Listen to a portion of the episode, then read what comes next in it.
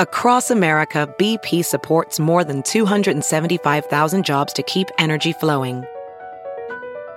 Jobs like building grid scale solar energy in Ohio and producing gas with fewer operational emissions in Texas. It's and, not or. See what doing both means for energy nationwide at bp.com slash investing in America. What is up, Gypsy Gang? We're back uh, for an exciting episode of the podcast. Uh, a bunch of you have listened to our day one podcast from AusX Open.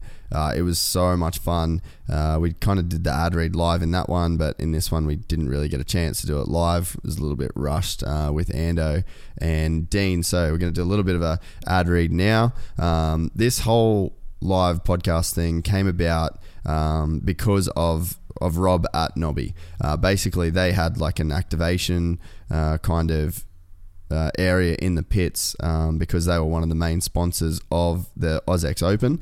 Um, Rob said, "Hey."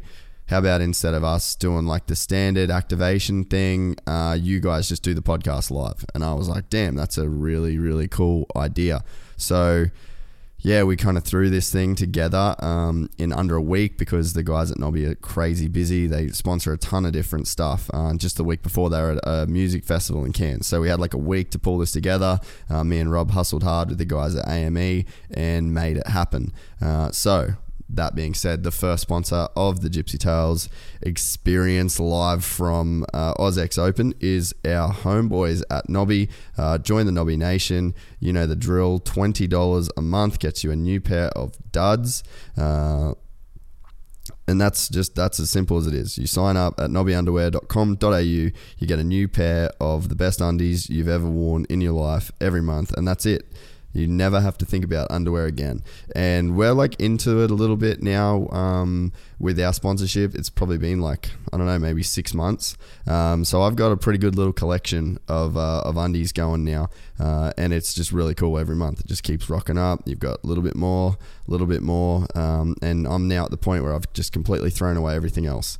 Uh, we're also brought to you by the guys at Boost Mobile. Uh, obviously, another one of our long term sponsors, but this time was a little bit different because we actually streamed the podcast via the data on my phone. That's how crazy it is.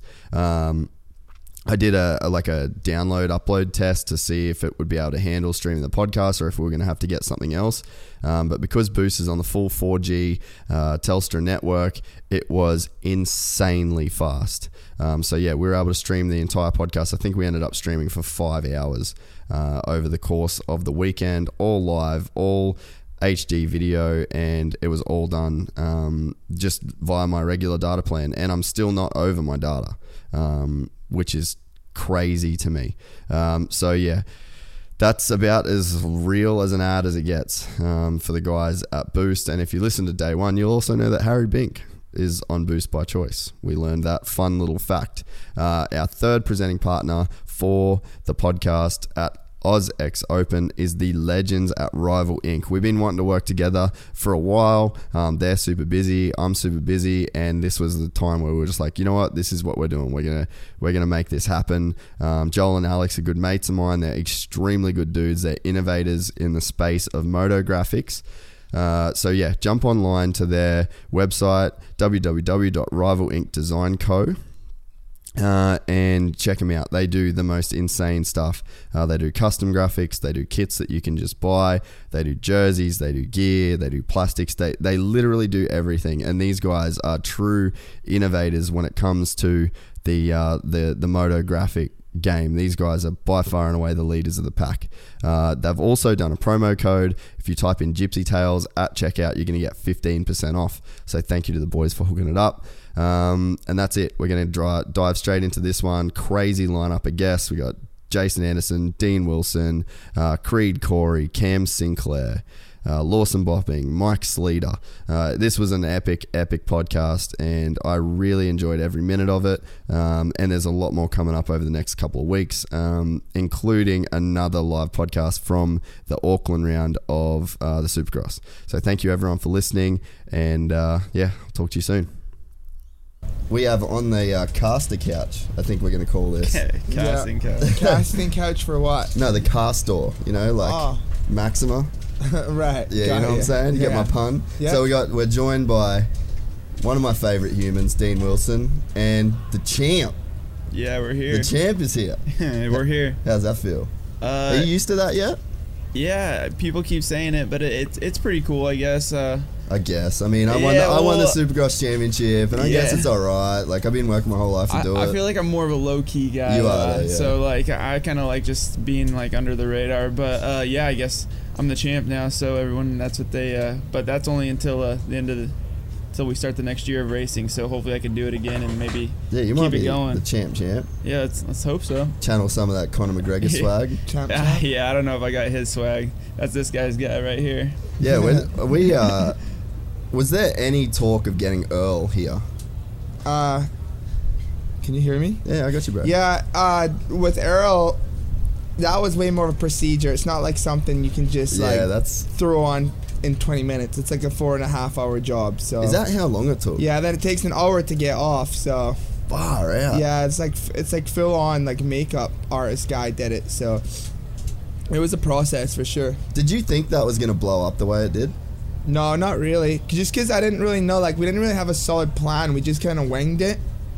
Um, and so the the people that were at the track were pretty much just the lucky ones that were the targets. Like, Yeah. I tried to get Jason to go to the track, and um, I kept texting him like, "Hey, um, are you going to Pala tomorrow?" And he like cool guided me. I was like, "Hey, No, the thing is, is he texted me like three times, and I was like, I was like, why does he want to ride Yeah, with me he so must- bad? he He's must never think, like, wanted why to does ride he with wanna- me this bad. I texted him so many times trying to make sure he came to the track because I really wanted to get Jason. but then he never. He had Supercross that day. He was wise though. He was like, dude, he never texts me this Uh, much. And I know that Dean never replies to texts. Oh, you see this guy. So we, um, yeah, he didn't show. So pretty much like, everyone that was there and on it was just who was there that day. There was like no arrangements or nothing. So yeah. Fair enough. And how was like? Because I wondered, like, you did a really good job of it. At some point, people had to catch on that it was. Like, Um, was it? Did people catch on that it was you, or did people No, catch up that they were getting punked? people just were very suspicious and like I don't know, they just uh they just knew something was off. But they didn't. they didn't know. Old what- Earl had a bit of spunk to him, you know. They just like There this was- guy moves too, too quick. Who so. was uh? I think you were riding with mate. Was it Colt was Yeah. out there, and Yeah. then you just did like the nastiest scrub, and then you could see like halfway through the scrub, you're like, "Fuck, I'm supposed to be kind of gooning a little yeah, bit here," yeah. and it was just way too much steez. It was hard. It was just because like you're acting all day, and I don't know how to act, and I'm doing it to people I know, so it's like they know your body movement and your eyes, your teeth, you know. So And you're like not But- a. You stand out in terms of like your size and my your style size, and my riding the bike. voice, my Yeah. accent, yeah. So it was, it was tough. I feel like the kit helped you out a little bit though. The New Balances. Yeah. and I was wearing that jacket, that old school 90s or 80s jacket, and it was so hot that day. It was honestly one of those things I was just so happy to get it done. And then when my buddy Chris that would put all the footage together, like just kind of pieced it together, and it started coming along, and like. I personally don't even think it's that funny, but everybody else does. but you know what? It's like watching yourself too. You're Yeah, like, yeah. God, it's embarrassing. Dude, you nailed it, but like, and it come from nowhere. Like, there was no warning that that was gonna happen, and it was just this straight up savagery that went down, and it lit up, man. Like, I couldn't get away from that in the morning, like, because obviously the time difference. I get Right. up, and it was just every single story that was on my Instagram was just like, oh, Earl throwing it down, Yeah. oh, oh, oh. No, I was And it got- surprised. it's got over a million views, hasn't it? uh, two and a half million. Damn, son. So you on that Danny cool. Duncan program now? Yeah, I just I'm, I don't know. This could be my last race. Just start YouTubing. You and Chad? Dino's YouTube. Did you subscribe though or not? Mate, you kidding? you kidding? I'm, I lit that button up. You got to do, um, you got to do like the, what up, Dean Paulers? Swipe up. Yeah. my new merch. Are you Yeah. gonna go that far into the YouTube game? No. I think you should though.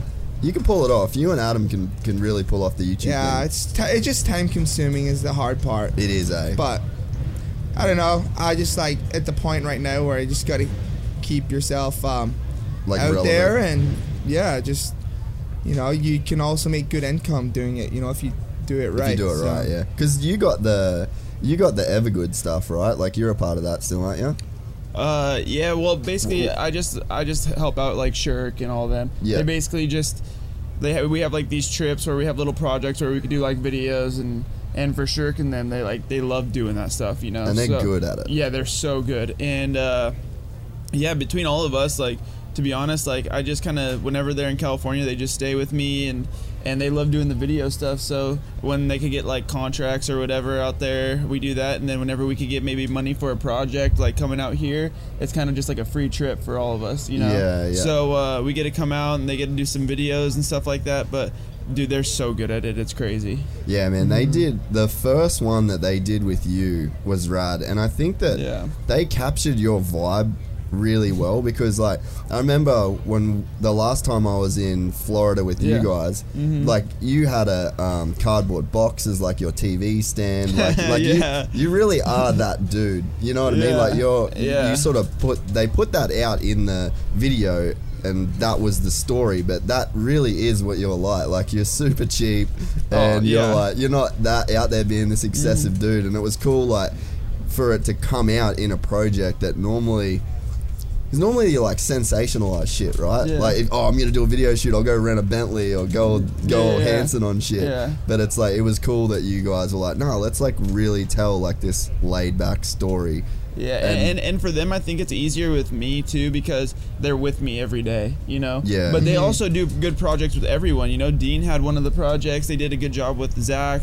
They had like a couple little Hanny. deals. Yeah. The honey one was sick. They're just like Yeah. super creative, like like you know Shark and Tom. Like they're just very creative. Like Yeah. like they just come up with stuff, and like it's just funny how what interests people is like it's not all about sometimes having the best of equipment to get good content. Like Yeah. they they walk around with like a little dad camera and stuff, and like I Yeah, we personally. bought it. We bought it straight off Craigslist. Yeah, like, it for just fifty like bucks. it interests me more. Like it's just creative and like, yeah, It's I don't know. crazy, It's like man. skateboard, like skateboarding um, Yeah. roots, kinda. You know. it's crazy, like, because obviously you guys know this this production level stuff that I used to do in the states. Yeah. Like, fuck, we used to rock up with like half a million dollars worth of Reds shit. and all it don't yeah. matter anymore. No, it doesn't, man. And you know what I think killed it is the the whole like Instagram story thing, right? Yeah. Because like that is like compelling content when you have a person that's just like Mm. talking to their camera and then all of a sudden it like got us used to not having to do the most like well produced content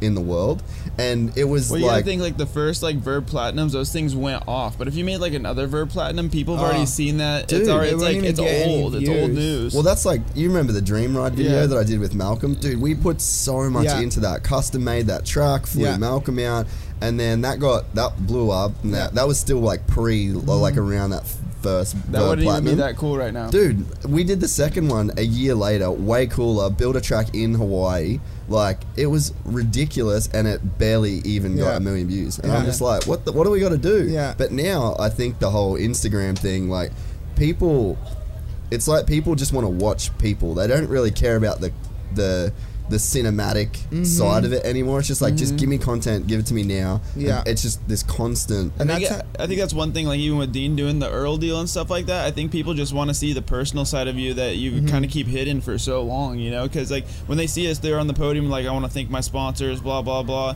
But like honestly, like putting that personal side is on you for the Yeah. most part, and I think that's like what he's doing with his YouTube and kind of what like Evergood's trying to do with all all of these people is you don't really see see that. Like people want to see you, like even if you're just going out to like uh, to eat and like just getting your conversation. People just want to hear your conversation, or Yeah. whether it's just like anything. It's Well, crazy. even even how this whole thing blew up like way bigger than I ever thought it would, Mm-hmm. and it's just people talking.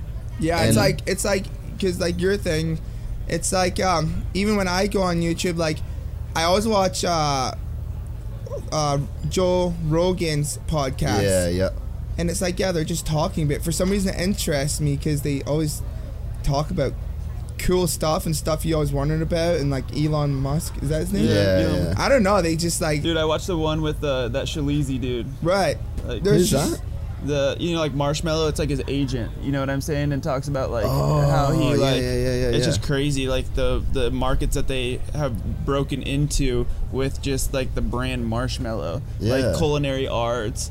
And like it's not even like he just makes his money on music now. He has like TV shows or like crazy stuff on the way they just went about like creating a brand. Well, you know who's They just crazy? talk about it. You know who's crazy for that is um you know you know Action Bronson. Yeah. Like you know his show that he has on Vice. Wait, like, what is it like? Fuck, Fuck, that's, that's, delicious. Yeah. and it's like, Or like 2 Chainz most expensivest. dude, right? And That it's shit's all tight. it's great. And then that hot wings as Yeah. well, Yeah. where it's like people get on that, and it's just like the most random shit. Yeah. But I Yeah. think I feel like there's. I mean, I've thought a lot about it since I started the podcast, and to me, it's like.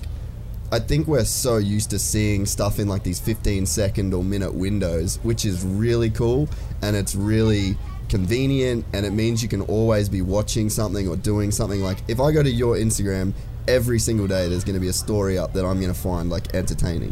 Yeah. But then I think what that does is it makes you crave like a little bit of a deeper conversation as well, in a sense. So I think there's like a.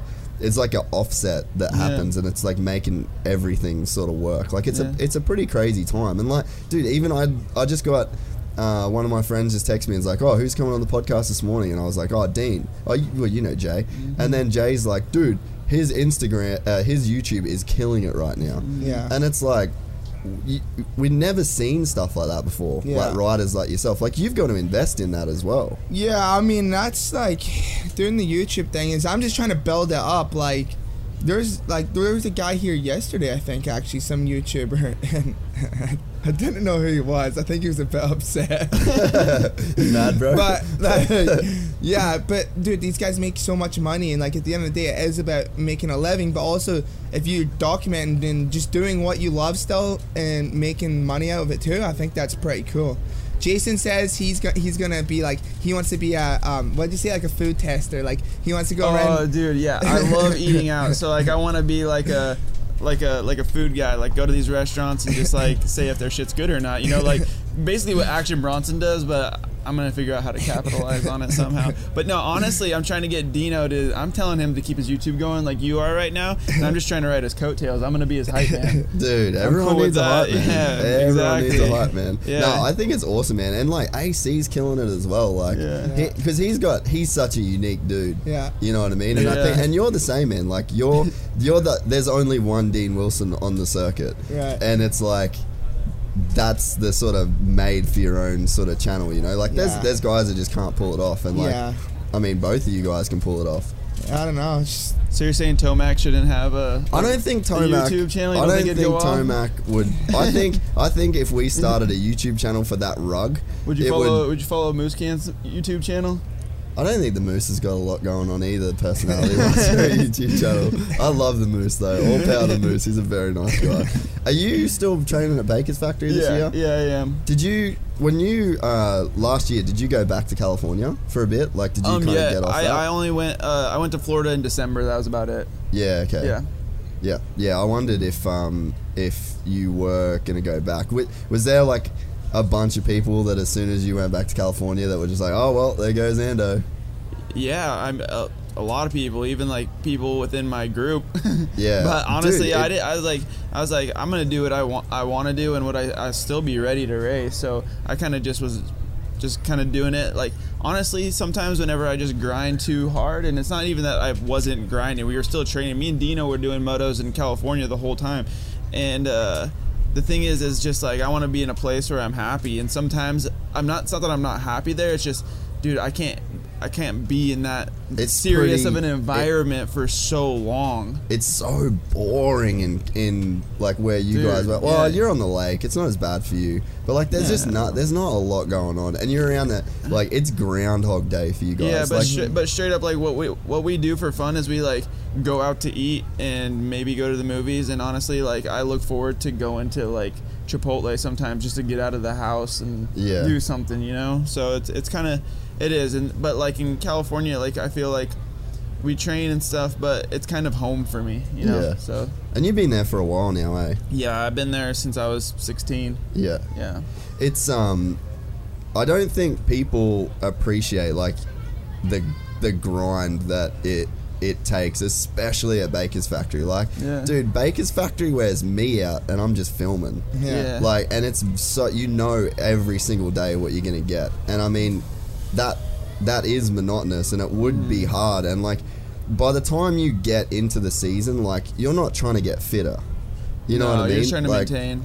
so it's like Yeah. there's got to be a balance of where like you enjoy the week to still be fresh enough to go racing. Yeah, exactly. It's it's it's a balance, but I, honestly, it still just wears on you. But it's uh, but at, at the same time, we're riding dirt bikes for a living, so it's it's not that bad. I mean, we can we can No, but you a got to lot, make it as but, good as it can but be it's for just uh, to keep riding dirt bikes and keep having an income doing what we do. We got to grind. You know, that that's a that's the end of uh, that's that's all there is to it. You know, but Yeah. but it so, never really like gets easier. No. You know, it never gets easier. It's just you want to find different ways to try and enjoy the grind. You know, like it's like the baker's factory, like the whole program. Like it's just every day you, you're training. Like literally, like you'll fly back from a race on Saturday, or sorry, you'll you'll race Saturday night Supercross. Sunday morning, you'll get up for a 6 a.m. flight, get on your plane, get home, and then before you even like get in your house, you'll literally get in the, on the spin bike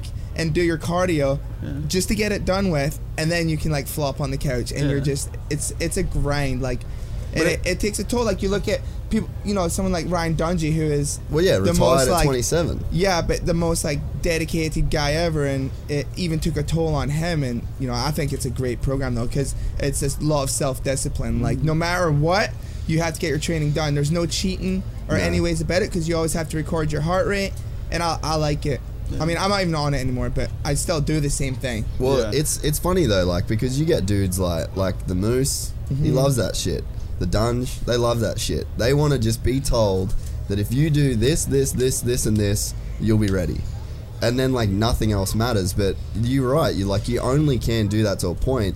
And I think one of the biggest things that sucks about our sport at the moment is that like we're not seeing like dude Chad, K Dub, uh, Villeman, all those dudes like Tim Ferry, but like that last era before you guys sort of came in, mm-hmm. the norm was like riding into your 30s, like Yeah. early 30s. Yeah. And now it's like shifted like a five year shift. It's like, okay, well, it was early 30s, bang, now it's late 20s. Yeah, So it's like, it's just this five year shift. And then we don't get to enjoy guys like yourselves for long as long as we should. And like, dude, I'm 30. I'm I don't feel old. Yeah. Like I'm that I would have if I'm done. I'm retired for three years by now. Yeah. And it's like I'm still a young dude. Yeah. So to me, I think that's one of the hardest things. And I think like, a there's too many races in the Supercross series, and then you go outdoors, and then there's no off season.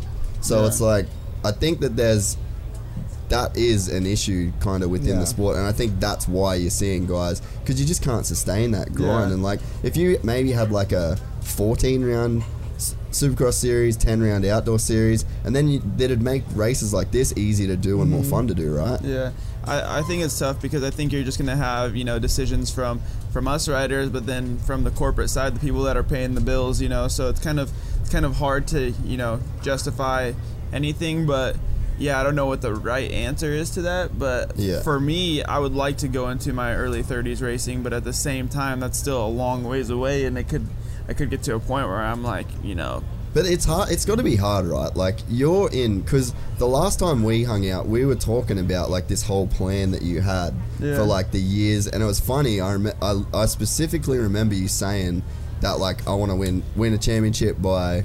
I can't remember what year, and then you kind of had like the rest of your career mapped Yeah. out to where you still wanted to be a test rider. But it's Yeah. like it's got to be hard now for you because you're in a unique place of being like you're a champion. So now it's like Mm-hmm. like that's one of the things that I find really disappointing for Chad almost is like it, he just might not get a ride and we just might not see him race again. Mm-hmm. And it's like that's not a in my mind that's not a very fitting way for a guy that's given so much to the sport Mm-hmm. to go out. And it's like for you, you're going to get in a position, and Ryan would have got the same. Villo would have got the same thing. James is another one where Mm. it's like when you've people expect so much of guys like you, and now that you've won a championship, they're going to expect even more. So it's like for you to go into your early 30s what you're gonna be cool with getting seventh in the championship, and then Yeah. you know it's like you're almost like a victim of your own success. Yeah, I mean, for me, like I think um, I will.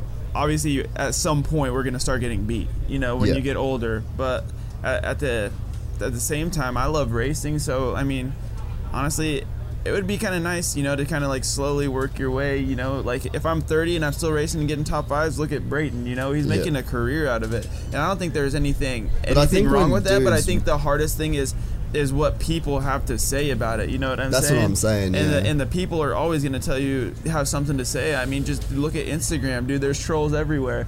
So I mean, for us, we just kind of got to do what we really want to Yeah. do. If that's getting fifth and you're 34 years old and still making money, hell, if you're having fun, go do it, Dude, I'm pretty sure LaRocco got a podium at 61. dude. LaRocco. dude. Actually, Brayton's the oldest winner. So How old was he? thir- When he won? he's 34 and like a half or something like that. Well, At- Brayton must have been close then. But that's No, what I was no, talking. no, Brayton No, is he the oldest is the winner. oldest Oh, winner. Yeah, I was talking shit about Right. LaRocco, but he was old. Yeah, but that's what I was talking to Justin about yesterday. Was he's making more money now than he pretty much has his whole career, and he slowed his like hey, a his winner whole Daytona roll- will do that for you. He's he's like slowed his whole like roll down though. He's not doing the outdoor grind. He's doing all these off season races. He's racing here, gets to stay in a beautiful place in Australia. You know, then He like bought a house here and stuff. Dude. yeah, like did. his program's sweet. I think it's really good, and he's sustain. You know, still racing and doing what he loves. So Because you got to think, I think it's good on him. you got to think like when someone says like, "Oh, I'm going to start a new diet or I'm going to start working out or whatever." What's like the advice everyone gives them? Make it sustainable. Like, you know what I mean? Don't go so hard that you can't sustain. Like, you, I'm never going to eat a carb again. No, bro, you're going to eat a carb again. Like, you can't Yeah. do that. And I think that it's the same with what you guys do. And like. I mean, and I love Aldon. Like, obviously, he's a, a friend of mine. But it's like that program. It's like I think you know what you're gonna get. It's like you're gonna win, and then you're gonna be super over it. Yeah, but I, But you've got to hope that the winning is enough. The Yeah, but I feel like Aldon, like I've, I've had the conversation with him to where, you know, sometimes I don't want to be around him, you know, like at the end of the day. And I told him, I'm like, dude, it's nothing personal or anything, and I want to work with you forever, but I need longevity in my career. So me being in California, don't take that personal, but it's just me getting away from you because he's so gnarly whenever you're around him all the time. And uh, that's just how he is. That's just his nature. But that's the reason why he has so many championships. Yeah, that's why he's so good. You know, so it's uh, it, it is a give and take. But I think for like like me, like I gotta really know what I want, Yeah. and I gotta know like my plan, and I gotta worry about me. You know, I don't want to worry about hurting Aldon's feelings by going to California or anything like that, or just anything. You know, so um, I think you got to just worry about that for for longevity. But I still don't even know if that's gonna work because I'm only 25, so we still got another yeah, yeah, years exactly. to come to figure that whole deal out. But It's cool that you, like, if you look at you from the outside and your image, Yeah. you're like, fuck, he's a cruiser. Like he's Yeah. not, you're not really thinking too hard about this Yeah. stuff, but like you really are, man. And I think you're, you're smarter than people give you credit for, and not. I don't think it, that's in are like a saying I look bad stu- way. are you saying I look stupid? Yeah, big time. but it's like I don't think that's like a bad way. But I don't. You're not like you don't put that image across all the time. But you're Nah. like you think about this shit a lot. Yeah, um, yeah, I guess I do. I, I feel like honestly, I'm way more analytical than people would would uh, Yeah. would realize. But it's kind of cool with me though, because I feel like it kind of sets the bar low for me for expectation, and I'm cool with that. Uh, so Australia, we're here. I'm pretty pumped you're here. yeah. Um, is this your your second trip? Yeah, and your mine and his second Yeah, you yeah. both. It's both Yeah. the two years in a row that Mhm. you've done it. Eh? yeah. How do you like it? This event. Um, I like I like the event. Just being here in Australia is super nice, and we come here in the summer. It's uh, the weather's nice, and uh, they let me and him go chill on the yacht whenever we fly in, so it's not a bad deal. We get to check out Sydney and stuff, so it's cool. Yeah, Dane? no, it's really cool. I love it here. I just woke up from a nap, so I'm still getting out that grogginess. Just like you knew you, know. you had to come here, bro. You should have been up. You should have the done some jet lag hit me so hard. Like I fell asleep in my room, and then I woke up, and I'm looking at the time, like, oh, I gotta get going, and I just like, oh, I'm still coming back to life. Yeah. Anyways, love it though. It's like we we've been having a good time. Um, it's just a awesome country, awesome people, and yeah, it's just really fun to be here. Yeah. The um the track last night. I guess we can talk a little bit about um the you know the event like the racing side of stuff Mm-hmm. uh, itself. Uh, what are the I guess like your um, thoughts on on the track? It's it's hard because like they've kind of got a certain space to work with, but Mm-hmm. I think they they did a pretty good job of the track this year um, Yeah. with with what they sort of had space wise. Yeah, I think the the track's pretty good. It's uh it's kind of small, but it's not it's not like bad or anything, you know. And I think they do really good with the space because like last year I saw it and I was like, holy crap, it's gonna be so tight. But when you actually ride it, it's, it feels bigger than what it looks like. And uh, yeah, but this year it's a, it's a little bit more technical and it's kind of I think it's gonna have a little bit harder uh, spots to pass. Yeah. But um, yeah, I don't know. I got I we uh, we got our butts kicked in time qualifying last night by Brayton, so hopefully we could uh, figure it out I think today. like the two oldest guys in the class. Lucky Metcalf didn't beat us. but- Dude, Betty's, dude. Betty's been running pretty dudes were on the good. gas though, for yeah, sure. dude, I was like doing a. I did one lap and I'm like, man, that was pretty fast, and I'm fourth behind Reardon and Brayton on top two, and guy hasn't raced in six months and beats me in qualifying. Um, It's all right. I'm yeah. always quick for a short spurt. That's what Sarah says. Did she come or not? yeah, she's here. Oh, did she? I haven't seen her. Yeah. Yeah. So you guys, yeah, and you're gonna come up to the Goldie for a bit, eh? Yeah. Yeah. It's gonna be sick. No, dog. I'll be good. Be good. It's Mm. pretty cool because obviously I'm racing New Zealand, so um, I'm going to Hayden Mellross's after this, and then riding and training, and you know my main priority is to get my training in still, but at the same time I want to make it a cool little trip as well. So then uh, the oil field piping guys have really looked after me, and we'll be staying in the Goldie, and uh, probably riding at Reardon, so it'll be fun. And then we'll uh, we'll have to do a couple boat days with old Harley, and maybe a couple of uh, couple cool dinner spots. You can. Yeah. I, yeah, I mean the boat days. I don't want you, gonna- guys, I don't want you guys to talk about it anymore. Are anymore. you? I was gonna say, are real, you- yeah. What are you doing? Are you going back? Yeah, I, I'm. I, yeah, I'm flying back, riding Monday, Tuesday, racing Paris, back to Florida. Oh, you gotta Man, go. To, I, I'm really on the grind. I really next year though. I want to hopefully plan to maybe do this same deal or something like that. It'd be cool to kind of be able to spend some time here. it's too far to come to just go straight home. I know. Yeah, it's pretty crazy. Like that's what I did last year. Just came for the weekend and then raced. Pa- r- flew from here to Paris. Um, so that was like That's a big journey. flight too. yeah, dude. and we got stuck in Singapore for a couple days. So he's racing in Paris next weekend, which is actually cool because I can watch that. But Yeah. um, yeah, it's I don't know. This off season racing is like it's kind of fun though. You're just like kind of cruising the world, racing, seeing stuff. It's pretty awesome. Yeah. I wish that. Yeah, I just wish that the schedule let everyone do it because I feel you know what I mean. Like if there was, Yeah, let- we even for me, like I have to fight to be able to race these races. dude, I Yeah. the- Yeah, my team manager barely let me race this one. uh, Earl. Earl, your team manager, Earl.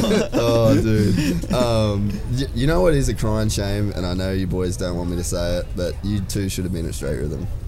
Straight rhythm. You had a bike, you had a 252 stroke, Yeah. shit was sitting there, had a one plate on it. That was a shame for me.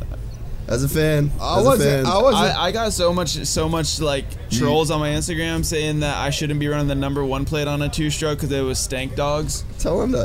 No, Yo, I was like, dude, my whole feed like hundreds of comments, and I was like, I wasn't red near ready. I only rode for like a week before. It's so. 45 seconds, bro. Dude, I had to make sure the knees would stay in place before I go try that stuff. Yeah, I asked Chad about that. hey, you, we need to go do our Okay. signing. You got to go. Yeah, we got to go. We got to do our signing. But yeah, thanks for having We're us getting on the here. eye right now that's saying like, Oh, who's, Uh, who's uh, oh, there is people. Oh, okay, there is Yeah. people here that are telling Yeah. you. Well, don't leave me alone, guys. That- that's all. I'm, I'm stoked to come on. Uh, Ando, uh, when do you go? You go straight away, right? Uh, yeah, I go back tomorrow. Okay, yeah, I wish we could do like a legit one of these. Me and Dean, we're gonna we're gonna go deep. We're gonna do a three hour one. I think Dean's got Dean's got some stories. Bring these at the after party tonight. I don't know if we're gonna do that. I think once I've finished pressing record on this, I'm out on work Alright, because this has been a stressful deal getting this shit sorted. yeah, but yeah, thanks for having us, man. Appreciate it, boys. Yeah, uh, it's been good seeing you. Since I'm not allowed back in America anymore. Well, what? You're not allowed it back in America. Did I not tell you that? Why? Oh, it's a long story. Okay, yeah, we gotta go. I thought you knew. G'day, Billy. Uh, Come on the podcast, Bilko. These guys are leaving me. All right, see you guys. All right, free later. smoke, free smoke. Yeah, thanks, boys. Cheers. Righto, Dean Wilson and Jason Anderson, the champ. Dub boys. Thanks, legends. Later. I'll talk to you after. What's that? Oh, I'm still waking up. See, man. Oh, really? Maybe, yeah. All right, we'll be back in two seconds. Stick around, guys. We'll have more people coming on. Just send anyone over whenever, whenever anyone's ready. Oh, fix this up a little bit. How's your mic, mate? Yeah, it's all good. good, You're all solid. Yeah, hear me? I got you loud and clear, mate. Yeah, loud and clear. We're good then. What a sexy voice you have. You like it? I do, I can put a bit of husk into it. If I'm a you want. huge, huge fan. Yeah. Um, so, mate, I actually speaking of uh, speaking of huge fan, I actually am a huge fan of what you've done. It's been uh, it's been a pretty crazy ride for you. We said uh, we said before that two what two weeks before this event a year ago, you didn't even own a motorcycle. Is that right? Yeah, about yeah, 12, 13 months ago, I didn't really have a bike. I had no real direction of what I wanted to do. And then I just obviously found it, and then um, grabbed a bike and um, spoke to the promoters and asked if I could come and do their best whip comp. And then um, he's like, "Yeah, sure, come along." So I put some training in, and then yeah, that was my first best whip like whip comp here last year. So, what's your riding background? Because I mean, you're from the Goldie as well, right? And like, I'm sort of been down there for a while, and I haven't really even come across, Yeah. but like come across you. But all of my mates know, have known about you for a while. So to me, you come out of the woodworks, but you've obviously been doing this for a while, right? It's like we do big circles around each other because we've all got the same mates. Big but time, we just dude. keep yeah, just following each other around. I got a racing background, Yeah. but I stopped that in like 12, 2010. Yeah. And then I went overseas, like doing live shows and stuff. From a guy you might know, Dave Ellis. yeah, right. Yeah, doing stuff like that. So, yeah, okay. um, Shout yeah. out to Davo. shout out to Davo. Oh, Dave Ellis. The boys, here they are. Um, yeah, sweet. So you went and did uh, what shows? Like freestyle shows? You were doing whips and stuff? Yeah, or- yeah. So just like ramps, just basic stuff, Yeah. like um, jet skiing and all that kind of stuff. And, Yeah, um, right. driving cars. So that was in Germany, and then moved to the Gold Coast at Movie World, and I'd do their show there. Are you still doing the movie world stuff? Yeah, yeah, still there, but we don't have bikes. Yeah, they've had- X that. Thanks, yeah. Sam. Yeah, yeah. yeah, they X that, so we just got cars now. So Yeah, right. And so you get a bike, and then this show is actually sponsored by the guys at Rival, which help you out a lot. Yeah. So they have they've like helped you out, and then they got you to this event, and now from that, like your life's been crazy this last twelve months, right? yeah, so Rival were like kind of my first sponsors that jumped on board. Alex and Joel, man, they, they they've helped me out massively. Yeah. And um, yeah, so I just got kind of ready for that. Got, got a bit of prep in for Aus-X, and those boys kind of pushed me and got we got Matty Mack. So a bit of a shout out to Matty Mack. We he did a video for us. Yeah, right. And Is that the one where you were like drifting Yeah. and stuff in the Ute? Yeah, that bike was on the back. So we did that, and then we, we came down here. Yeah, nice. And so you did Nitro Games in the US, right? As Yep. well. Yep. And then so that that was that like your first big international sort of thing that you did as like this like because I guess it seems like there's like a 2.0 version of you. There's like the first version of you, which was doing like the shows with Dave, and Yep. but you weren't like this kind of the I guess as prominent in the scene as you are now. So did that uh, World Games was that what really kicked off this like sort of second part of your career in a way? No, I think it was Aus-X. Yeah, okay, so it really started there. Started here. So after my winning last year, I kind of, I'd like to say it opened the door for X Games. Yep. Speaking to the promoters there, and um, he's like, "Oh, what do you think about quarter pipe?" So I was like, "Oh yeah, something I'd be pretty interested in to, like doing." So um, me and a good buddy of mine, Scott, who owns a Earthworks company, we um, built a compound and like just dodged it up a FMX ramp, like cut it in half, put it on a, on like the face of it, the dirt. No and way. Then started jumping, just started getting the feel. And then um, a good mate of mine, Jay Tuia, you probably know, he Yeah, um, yeah. spoke to Pastrana for us and asked if I could come over to America and uh, ride their practice they had for World Games. Yeah, okay. And that's kind of where it all got started. So then I went over there, rode the practice, and then um, yeah, then I got the invite. They're like, yeah, you did good, so you come back. And So that's just a straight hustle. Like, Like, yeah. you just backed yourself to go Yeah. to the US with no real promise of like riding the actual event itself. yeah, no promise. It was just like all off my own back. Just kind of just went for it, really. That's just like the full Aussie battler story too. full Aussie battler. That's so we, good, We, eh? we dig pretty hard. Yeah. I- I'd like to think. I feel like um, the good thing too about the whole Nitro Circus universe is that Aussies are pretty respected as like full blown senders. Yeah. When it comes to when it comes to that crew, so was that like a bit of an easy in as well? Yeah, for sure. Like with Blad, Bilko, and like the rest of the boys, Minnie and Sheeny. Shout out to Bilko. Shout out to Bilko. you get last at best whip tonight, but um, Damn, throwing shade, son. oh sorry, seventh because JO's out, eh? Seven, sorry, mate. Wait, top seven's fine, man. I'd be alright with the top seven. Yeah, so yeah, the- the circus obviously loves Aussie boys, so um, they were arms wide open, really. So they invited me in, and they yeah treated me like family straight away. Is it what you thought it would be? Not at all. When I got there, I Like, was like, what did you expect? I expected like this quarter pipe, but you get there and it's like as high as this building, It's like what, 36 feet, right? 32 to the top of the ramp. Fuck that. And then we were going. My highest was 38. Yeah. But like Colby's was 45. So that's like what 75 feet above ground. So it was pretty gnarly. When I first got there, I was like, "What have I got myself into?" Yeah, that's what Berriman said. Like, Yeah. even at X Games, he's like, dude, I just haven't even hit one of these fucking things. yeah, yeah, yeah. It's, but I got the X Games one built a couple of weeks ago, and I had it sitting out of my compound. And I was looking at it, and I was like, it was more intimidating than the World Games one. And the World Games one is like a whole lot bigger. But does it just look like it looks safer? Yeah, yeah. The way TP set it up, it's just really safe. Like I had a few crashes on it, but you just slide. Like it's all artificial grass and whatever. Yeah, And right. you just slide on your back, you get up and you go again. But um, the ramp at home, you're looking at it, and because you're going to dirt, you got a bit of a gap. You know, it's kind of more intimidating than than the one over there. So Yeah, right. Yeah, I mean that that whole deal, like it all just scares the shit out of me to be honest. but like even a dude like when we had Berriman on the podcast, he was talking about like how crazy that whole thing is. Yeah. And the craziest thing about the whole step up quarter pipe deal is that that's just the start, man. Like that's just the start of oh, what's Oh, I- possible. I can't even imagine like the next ten years what what they're going to have us doing, basically. And even like like. Berriman was saying, you guys are only hitting that quarter pipe in second gear, and Yeah. not even full throttle. Well, that's the thing. Like the top of the ramp, like where I'm losing second gear. There was I had a crash and I got to the limiter before I even got off the ramp. That's how like long and how fast you have to hit it. But yeah, top of second on 450 is pretty, pretty quick. Yeah, I'm So, quick. yeah, and it's just vertical. yeah, yeah. You basically feel like you're going to do a backflip because the thing's so vert. So, what about the the lifestyle though of like being on tour? Has that been something that was that what you expected, or Well, I haven't actually. well, you're not on the tour Tour, tour, but but, your life is now on tour. Yeah, like, yeah. You're you're in now. You're in this It's little club. it's um it's it's pretty like. Don't know. It's pretty full on. Like you got to be uh, answering and like making people happy and all that, which is which is perfectly fine. But um, yeah, you just got to make sure you, you know, you're all over it basically, like social media stuff and being away at the events and uh, looking after the people that look after you, and then obviously trying to sit down and focus on what you're trying to do there as well. So I think that's what I've been trying to adjust to as well, is trying to run around and like um, do signings or anything like that, but then get back to the truck or whatever and be composed and ready to go on and ride. So yeah, like actually put the game face on Game when you face have to put the game face on and actually go out there and do it. But I'm, I'm loving it, of course. Like I'm the, not complaining. Yeah. It's just um yeah, it's just right. I'm I'm a people's man. I'd like to make everyone happy. I'd like to think so.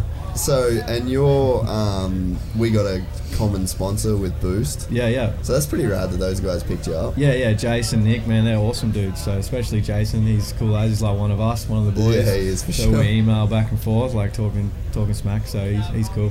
Same with Nick. So, what are your goals then with this? Like, do you think that you're going to be able to get on like the Nitro tour, or do they do the half pipe or the quarter pipe on Nitro tour, or are you just going to be more like the trying to do like the big event stuff? Yeah, so it's big events for sure now after X Games, so it's all starting to kind of flow in. Yeah. But uh, I'm trying to, because I've got my quarter pipe at home, it's built, it's ready to go. I'm trying to sell it to the Oz, uh, Aussie Cap City Tour Yeah, okay. to put it in the show. So, So, what is that, Aussie? So it's just like Capital City Tour. So Oh, like for Nitro Tour. Nitro Tour. Yeah, sorry, yeah, yeah, for, yeah, for the yeah. actual uh, the live like the circus. Yeah, So, yeah, yeah. yeah, I'm just trying to sell that to them and try and see if they want to have it in, and I'll obviously ride it. So that's where we're at the moment. So, for how high you're going, are you? Have you put a lot of practice time into this yet? Yeah, like since March, I've put in uh, yeah hundreds of hours. So you feel pretty dialed on Yeah, it. yeah, yeah. Like um, I feel like a 30 foot is pretty is pretty like safe now these days. Yeah. And like 30 foot to it, like you, the audience is huge. Yeah. But I think 30 foot, like off first jump at, at a show, is pretty easy f- now after riding it full Yeah, time. yeah. So And what do you think? Like, so obviously Colby Raha was at 45 feet.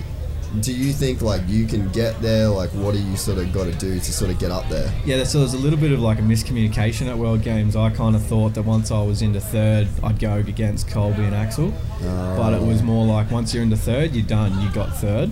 Uh, so, So I was you kind thought of- you had more. I had more for sure, but I was just biding my time. I was probably being a little bit too smart when I shouldn't have been. I was kind of just had my smart hat on and just you know it's the first big international event. Yeah. I wanted to do good. I wanted to didn't want to crash out kind of thing. And then um yeah I was kind of out of the competition, but I like Colby's 45. I definitely had 43 plus. Yeah. But just yeah it was out before I knew it. Yeah, okay, but I guess you've always got next year. Yeah, that's it. So I was yeah a bit of a rookie this year, so just kind of learning learning the ropes. So where did you grow up racing motocross? Were you like doing the whole southeast Queensland thing? Yeah, all that. So And how old are you? So who were you racing? So oh, I'm 28. So back then it was like Simon Thompson, Yeah, all those yeah. boys. Dude, yeah, yeah. he's a legend. yeah, Simon's sick. He's he's got a cafe. Yeah, whereabouts is that? I haven't actually been there, but I think it's Tweed Way. Yeah, okay. Yeah, yeah. Marshall and his family, they all hang out there heaps. So I've been meaning to get down there, but Yeah, he's a really, really, really yeah, good dude. yeah, he's a legend. But yeah, like I travelled around doing southeast motocross and all that kind of stuff. So- Reedy Creek was home, Yeah, home for me. That's where I learned how to ride. So No shit. yeah, yeah. That's cool. So what? Uh, who else was in that era then? So like Luke Wilson, Yeah. me and him, like we're best mates, and we raced each other our whole lives. Oh right. Um, yeah, it's hard to remember really. It feels a long probably- time yeah, ago say, it probably feels like a while ago. yeah, it does feel like a long time ago. So like Reardon was still around then in his Yeah. younger days, but yeah, we never raced together. We're good mates now. He drives this movie world. Oh, does he do yeah, that as well? yeah. So I got him started out there. So we hang out there now and do a bit of driving. Yeah, fair enough. Yeah, Um, so then uh, after World Games, you did X Games this year, right? yeah, yeah. A couple and weeks ago. Best whip. Yeah. Did you, did you get second at that? Yeah, second. So That's crazy. Did you think that 12, like, I guess, rewind 12 months and this is like your first thing and now you're a dude that's got an X Games medal? That's Yeah. got to be pretty crazy, right? Yeah, it is crazy. It's like last 12 months have been like so full on. It's been feels like Aus-X 2017 was two days ago. So the last 12 months have been hectic. But um, yeah, I had a pretty gnarly crash two weeks before X Games. I just had like a bit of a bike malfunction. It turned off and went straight to my head. I was out for like a minute, broke five ribs, broke my thumb. Oh. 10 days before the event. So my first ride at X Games was back from the crash was Saturday practice. And it was pretty average. I was like kind of, you know, I was pretty nervous. I had Rockstar there and I had like my new signing with Unit. Yeah. And then, um, yeah, just had pretty much had to put the game face on on Sunday and just r- ride the way I knew how to. And um, yeah, ended up working out alright. And how much pain were you in for that?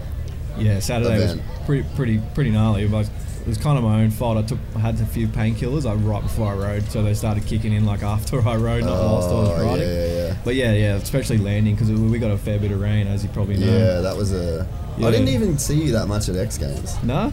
No, no, not I really. was running around like I said before, tr- running around, hanging out with everyone. So. It was it was because we were trying to do the podcast there, and it was hard because of the um, Weather. Yeah, the weather, man. Like, and you guys were just on standby the whole time. Yeah. Like, there was to say there were scheduling issues is an understatement. Yeah, well, it kind of shook everyone up a little bit. I think, like Yeah. it was scheduling riding and track prep guys. Like those guys killed it and got us out there. they did do a pretty good job, really. Oh, like the, you were there the Saturday night. Yeah, man. We got like 30 mil, and it was it like flooded. down, dude. It was pretty much flooded. And then I come in the next day, and we were, they were like pretty much prepping it, ready to ride, dry. Yeah, I didn't think that. Um, I didn't think that Sunday would happen. No, neither did I. I was we were on our way back to the Airbnb, and I was like, yeah, I don't know if we'll be riding tomorrow. But um, yeah, they killed it.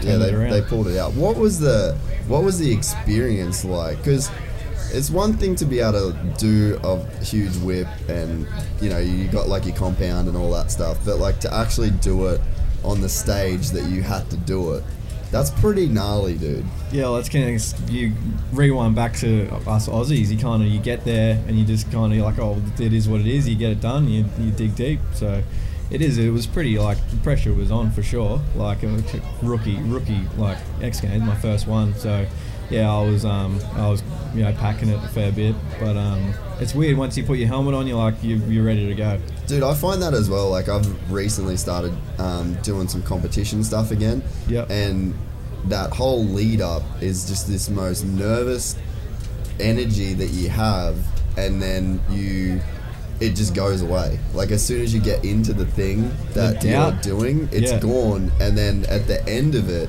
you have it's such a relief and then you're like, why was I so nervous about all that? Yeah, like it actually wasn't that bad, right? Yeah, and I'm the worst for like doubting myself. I'll be like, even like track gets I'm like, man, this jump looks big. I've Yeah, done it like yeah, three million times. Yeah. but yeah, you just I just doubt myself massive. It's just a nerve thing. But then once you're out there, you're ready to roll. You you you do what you do. And now, like that, you got a silver medal at X Games, and you've done. Did you get third at World Games in the? Yeah, third. Yeah. So like you've been medaling, you're this consistent. Yeah, Sort yeah. of dude. Like in your head now, have you got like a bit of a roll on? bit of a roll on for sure. Like yesterday, I was kind of felt pretty good just in practice here, but it's just kind of like my very lowest riding. So if I can be d- doing that in practice, then yeah, I'm kind of definitely have the roll going, and then tonight we'll just let it all loose. Yeah. What? Um. How much do you follow the racing side of things these days? Used to follow it massively, but Yeah. now with like Nitro and X Games and Aus-X and all that kind of stuff, I don't really follow it all that much at all. Definitely not any of the Aussie stuff.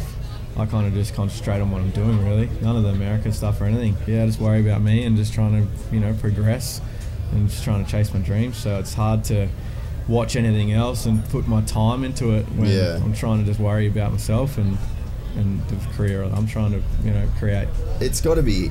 It's got to be. Uh, still in this early stage for you of like just getting used to like this new lifestyle, right? Yeah, for sure. Because like, you literally went from zero to hero. Zero, Like, zero- you know what I zero to a hundred. Yeah, like, it 'cause it- feels like it. It wasn't, you know, and not that you weren't or didn't always have the ability that you have, but in terms of like showing it on the world scene, like you, it wasn't a thing. No, not at all. I didn't co- come to Aus-X last year just really come and have fun.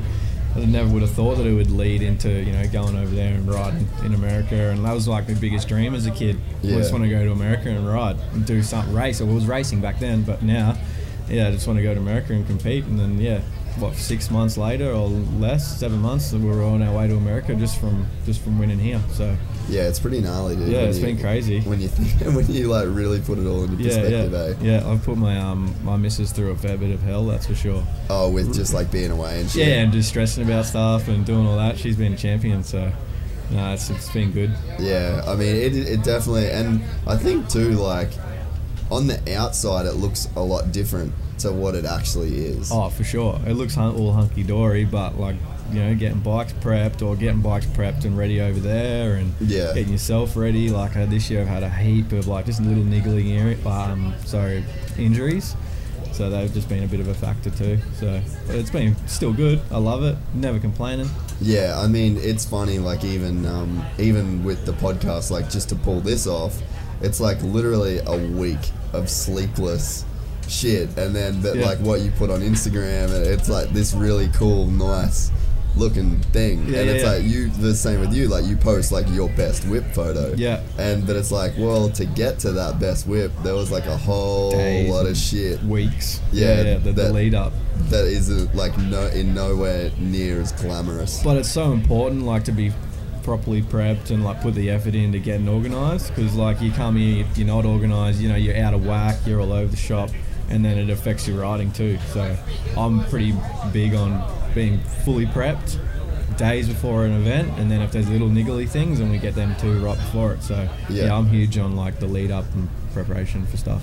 it's funny because like a lot of the time you you don't really associate like uh, freestyle dudes with that kind of like regimented organized kind of deal you Yeah. know like a lot of the times you you kind of go back and think like old school crusty demons Cut trashing guards. hotel rooms Yeah, and, yeah, yeah. you know doing all that shit Doing but it's that. like dude the the da- like times have changed man They- eh? like Really have, eh? They've really because like I got my bracing background, so that's just it's just in my blood to be prepped and ready. I even Yeah, like yeah. just for whipping this weekend, I brought a mechanic just to you know make sure bike's sweet and all that. yeah It's just the, the prep that means means everything really to me anyway.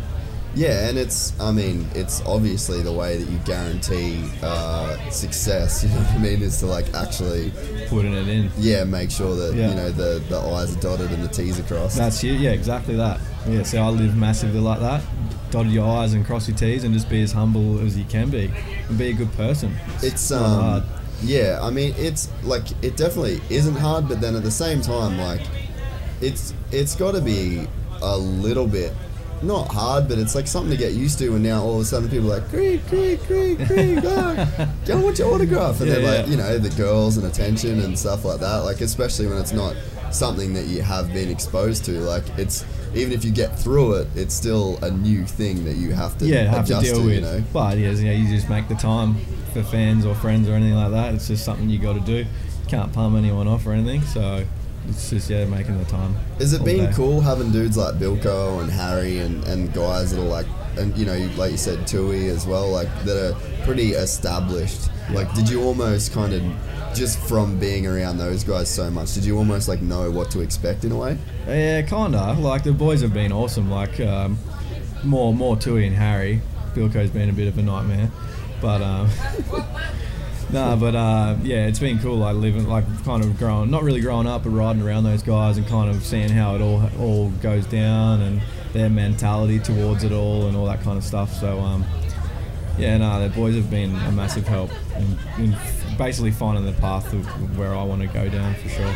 Yeah, it's cool when you've got those kind of mates around you that can you can like really lean on their um, like their knowledge because like they've kind of done it all before. Yeah, right? for sure. I'm always like ringing Bilko and messaging him, like asking him about stuff or like, what do you do? What do you what? Do. Because he's like is?" nearly forty, eh? He's a. I thought he was over forty. Hey, Bilko's been Bilko. How long you been pro? Like twenty one years. 30, 30 years. He's just nah, he's been a huge help. So nah, I appreciate all that. Could eh? you imagine having to do all of it like completely alone? Like, say you didn't know any of the, the boys that you know, Yeah. and then you get this like X Games invite or the Nitro thing. If you didn't know anyone on tour, if you'd never met anyone that had lived this lifestyle before you, do you think that it would be completely different? It would be completely different. It probably like to be honest, like this world I think we grow up in is like it's more about what you not what you know, who you know. Yeah. As you probably know, but um, it'd probably be a hell of a lot different if yeah those boys didn't put in their little two cents here and there or that kind of thing for sure. So- even like it's crazy even dudes like sam moore and you know what i mean Yeah. like they've just because well dude we for me and sam like he's a couple years older than me but i was like i was like 19 when i first started doing media stuff around harold Tell us what you really think. get in here mate show us your prison wallet, Harry. 40 minutes late harry don't you care about your fans harry I was doing other things. He couldn't find a shirt. he had to go buy a shirt uh, like what were we talking about I can't remember. Oh yeah, no, actually I do remember. Like yeah, I was like 18. Oh, And- Sam Moore. Yeah, Sam so Moore. like Yeah, me yeah. and Sam were Yeah. um, doing this since like literally before we were in our 20s. Yeah, yeah, yeah. And you sort of just this. It's like this weird lifestyle where you kind of you don't really know your schedule. No, all these all last-minute call up to events and things like that. And there's it's funny like that crew of people like gravitate towards each other Each other, because like yeah. we're the only group of people that really can kind of understand exactly what's going on. For sure, and he's been a massive help, like towards my like my, my career. Dude, Sam, runs my life. Yeah, yeah, yeah. He's awesome, man. Like massive shout out to him. He's always got my back. He's just a legend. We feel like we haven't we've known each other for like a little bit over a year. Yeah. But I feel like we've known each other for like 30 years. He's like that kind of we got that relationship where we're just you know just like yeah one of my best mates 30 years ago. Yeah, and you know what? Like, Sam's the kind of guy for me too, where he'll. Um, I'm like, oh man, I, oh, like I just literally text him with a problem, and then he texts me back with a solution. Solved. And I'm not, and I'm not even. I'm like more just like venting to him. I'm Yeah. not even actually going like, hey, can you help me with this? I'm just like, oh. He's like, how are you, man? I'm like, ah, dude, this is happening, and uh, he's like, oh, it's all good. I'll text this guy, and we'll just get it sorted. Is And that why JB calls him daddy? I think that's why Because everyone, calls, him daddy. Because he's just a problem solver. He is a Yeah, he he's a legend. He just makes that kind of shit Yeah. happen. But but I guess like sort of to what we are saying is like, I mean that's like ten years of experience of dealing with all of the weird shit Yeah. that this kind of lifestyle can kind of throw up throw at you. For so it's like when you come in, it's like you've got all of these All people around you. That they can just point you in that yeah, right direction. Yeah, and they have. Like Sam's pointed me in the right direction numerous amount of times. So, yeah, the experience, like, yeah, we, like you say, like you come in, come into the, the crowd, and it's just like you know abundance of, of experience. So it's been easy if, to say for me for sure. yeah, it's almost like you can just sort of slot in. But at the Yeah. same time, like it's not just a given. Like you've still got to be a cool dude. You've still got to. Yeah, you can't You know be. what I mean? Yeah, Yeah. yeah, you can't be like a bad dude because yeah, people are just going to palm you off, and they, they do pretty easily these days. So that's like I was saying before. If you're a good dude and you you know you, you treat everyone like they're your mates when they you probably don't even know them or met them, Yeah. then you're going to go far places. I, I feel. And you just don't know who people really are as well, or like the influence that they have. So Yeah. it's like, and it's a super small industry, man. Like everyone knows everyone. So it's like you really do have to. And everyone's fighting their own battle, so you, why be why be an idiot? So you Mm. just treat everyone with, with respect, and you know get on with it and be mates or have fun. Yeah, I couldn't agree more, Yeah, bro. Um, what do you uh, think about this event in particular, and what its sort of like its place in the whole sort of like ecosystem of what you guys do? Because they've got like, dude, it's a heavy lineup of guys that's in like that freestyle jam session. Yep. You, you're like the best whip contest. So it's like there's some super legit guys, and obviously this is a supercross race, but it sort of feels like it's a little bit more than that, right? Yeah, for sure. This is pretty much uh, like you've seen X Games, Taka, Rob, everyone was there, and Yeah. we're all here now. This is definitely one of my favourite events for the year, easily. So you come here, hang out with these guys, and then you go racing doors, something the stuff that you watch when you're a kid. Yeah. Or you go and you know do some whips, and you make try and give people what they want, and you hang out with everyone here. So. Yeah, I think this is in Australia. Aus-X Open is like the biggest thing, easily we have right now. And what- dude, we needed it so bad. we're bad. so lucky to have these guys like Bailey and Sando and that pushing the sport, and everyone that puts money in and sponsors and all that. We're so lucky to have this like event. It's crazy. it's it's crazy how bad we needed this event too, man. Like there was it, there was a real dry spell of like top class Yep. events, and and the thing too that I think is maybe like some of the most impressive thing about like this event in particular is it feels like the boys have like paced this event to where it's not like a flash in the pan sort of deal. Like because Super uh, Super X yeah, when that came when in, was doing that. It was like four yeah. years of just like ah, da, da, da, da, da, da, da, but they couldn't sustain it. No, nah, and it just went away. Yeah, exactly that. But these guys, they put their money, in, like they work in. Yeah. they know what they want. They, they know what they're doing, obviously. And um, yeah, they put on this event each year, and it's been killing it. What's the third, fourth year now? fourth, year we found out Yeah, via yeah. Harry he was corrected us fourth year now. So, and each year we keep coming back. It's bigger and better. just gets that little bit better man a little bit better Yeah. So um, I'm looking forward to next year for sure. with the driving side of things could you see yourself like have you ever fucked with trophy truck stuff much before Nah, but I, I kind of I, I put my little two cents in here and there. Like Boost did something. because you're a driver dude yeah, yeah, like driving. Let's obviously get that from my show background. So I, yeah, learned how to drive and do all that stuff there. But I um, Boost sponsored Paul Morris. Uh, I think Yeah. Russell Lingle a few weeks ago. yeah So I was trying to put my two cents in, two cents in there, like you know, say I'm keen. So I'd love to do that. That's I did a TV commercial Supercheap a few months ago. Oh we were had- you driving in those Yeah, I wasn't driving the trophy trucks, but I was just driving the cop car. ah sick Yeah, so it was like it. Yeah, it, it was it sucked, but it was awesome because I would I would much rather been in a trophy truck. do you But, know do you know Toby very well Uh, we know each other, but not not like awesome. I need to I need to get you to spend a bit of time with Toby because Yeah, he, yeah. he's got his truck Yeah, yeah. Oh, I'd love to go out with Toby. Dude.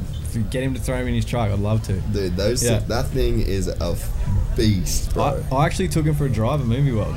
oh, really? Yeah, yeah, in, in our cars. So What what cars are you guys using for we're just using VE Utes. Yeah, okay. Yeah, yeah. Just set up basic drift stuff. So? When, what got you into into that? Like, did you grow up on like a bit of property or something? No. Where, so when Dave Ellis hired me to do the show, I, for that company that he worked for, we had cars in Germany. So I went from China, the first show, to Germany. Yeah. And we had cars in that show. So I was, and bikes. So I went over to ride, and then um, yeah, they asked me to, to learn up how to drive. So like driving cars on two wheels and doing all that. yeah, right. And there's all the sliding stuff. And then um, Showtime, we contract the show to Movie World. Showtime FMX emailed me and asked me to come back to Movie World here on the Goldie and work the show here. So I've been there for five years now. And did you find that a lot of what you did in the uh, in, like the bike wise, did it sort of translate across pretty quickly to where you, you felt good in the cars straight away? Yeah, for sure. The bike background is was Wait, what are you doing, your mate Bilko. All right, come back and jump on. Bilko's getting to be like the most elusive podcast guest in, in history. yeah, I'm, I'm seeing five. Yeah, yeah, Yeah, yeah, yeah. no, no, no, yeah, no. What do you mean? Are you coming on? Yeah, no, no, no, yeah, no, no. So what does that mean though? Yeah. Oh, dude. But um, but yeah, yeah, like, like the driving stuff. What are we talking about? We're talking Yeah, about the cars, driving eh? stuff, yeah, yeah, how you got yeah. to- bike stuff helps massively towards car stuff. You know, you get your throttle control, you get all that kind of stuff. Like it just it, t- turns over awesome. So we got a driver, a movie world, who was an ex motocross racer, Yeah. and he's an awesome driver. So because he's got that background. That's like Toby, man. Like Toby, he's racing Baja Mexico right Yeah, now, or yeah. like he's Epic. about to, I guess, this Pretty soon. weekend or whatever. Yeah. But like, man, that dude's a freak. Like the first time we went out to Finke with him, um, the first year, so like before he had his own truck, and uh, we went out there and, and I was watching him test drive, and I was just like, holy shit, bro. Yeah. Like it's no joke how fast they hit those bumps. Even on the bike stuff. the- Oh, yeah, that's just something else. That's a whole other thing, eh? Are you, yeah, Have you got any interest in doing a race Oh. like Finke? I'd love to do something like that. That's right down my alley. It's Yeah. so scary. I'd be like, keen as for that. Just watching it is scary.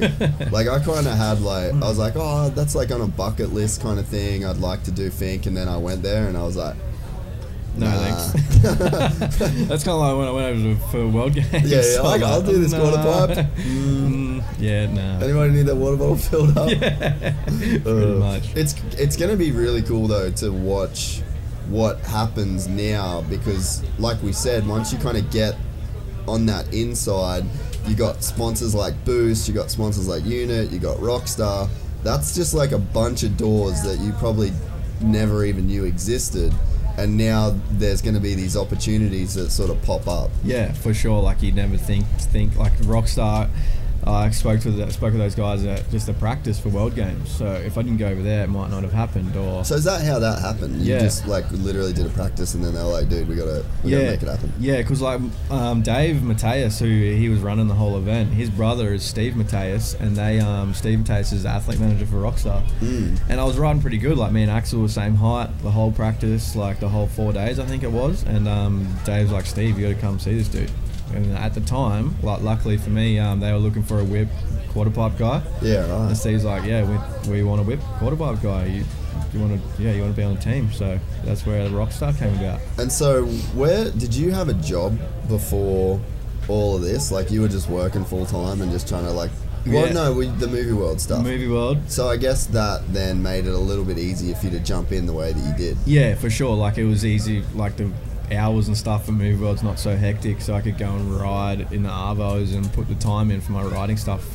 So um, yeah, and then it was just easy enough. Like they, Gary at Showtime FMX, he looks after me really well. So Yeah. like when I need to go away to do any um, like World Games, X Games, I just use my annual leave, and he's like, go and do what you got to do. So Do you think that it's going to get to the point where you're going to have to drop that whole deal and, and sort of focus on it full time? Yeah, so we're actually talking about that right now. We had a meeting the other week. Probably go to a casual position next year and just put more time into my riding. Because at the moment, like I only get like one day a week if I'm lucky. So and then that's not even, riding. Yeah, and that's not even weather permitting. I was going to so- say, and then you got weather, Then and it- it's been so windy at the moment. Yeah, and just the rain. We've had heaps of rain. So then and then yeah, don't get to ride, and then I got to go go back to work. So there's no some weeks there's no time into my riding at all. So, so yeah, it's a bit of a bummer. That's what's crazy. Like, even I love surfing, and then I haven't surfed in months, and then it's like, it's not because the waves haven't been there, but it's like if you're not there ready to jump on it Yeah, when it's good, yeah. Then, then it- you just miss it. yeah, and the it's, boat's gone. It's Like, even worse for it's even worse for the, your shit because like Yeah. you know you can surf.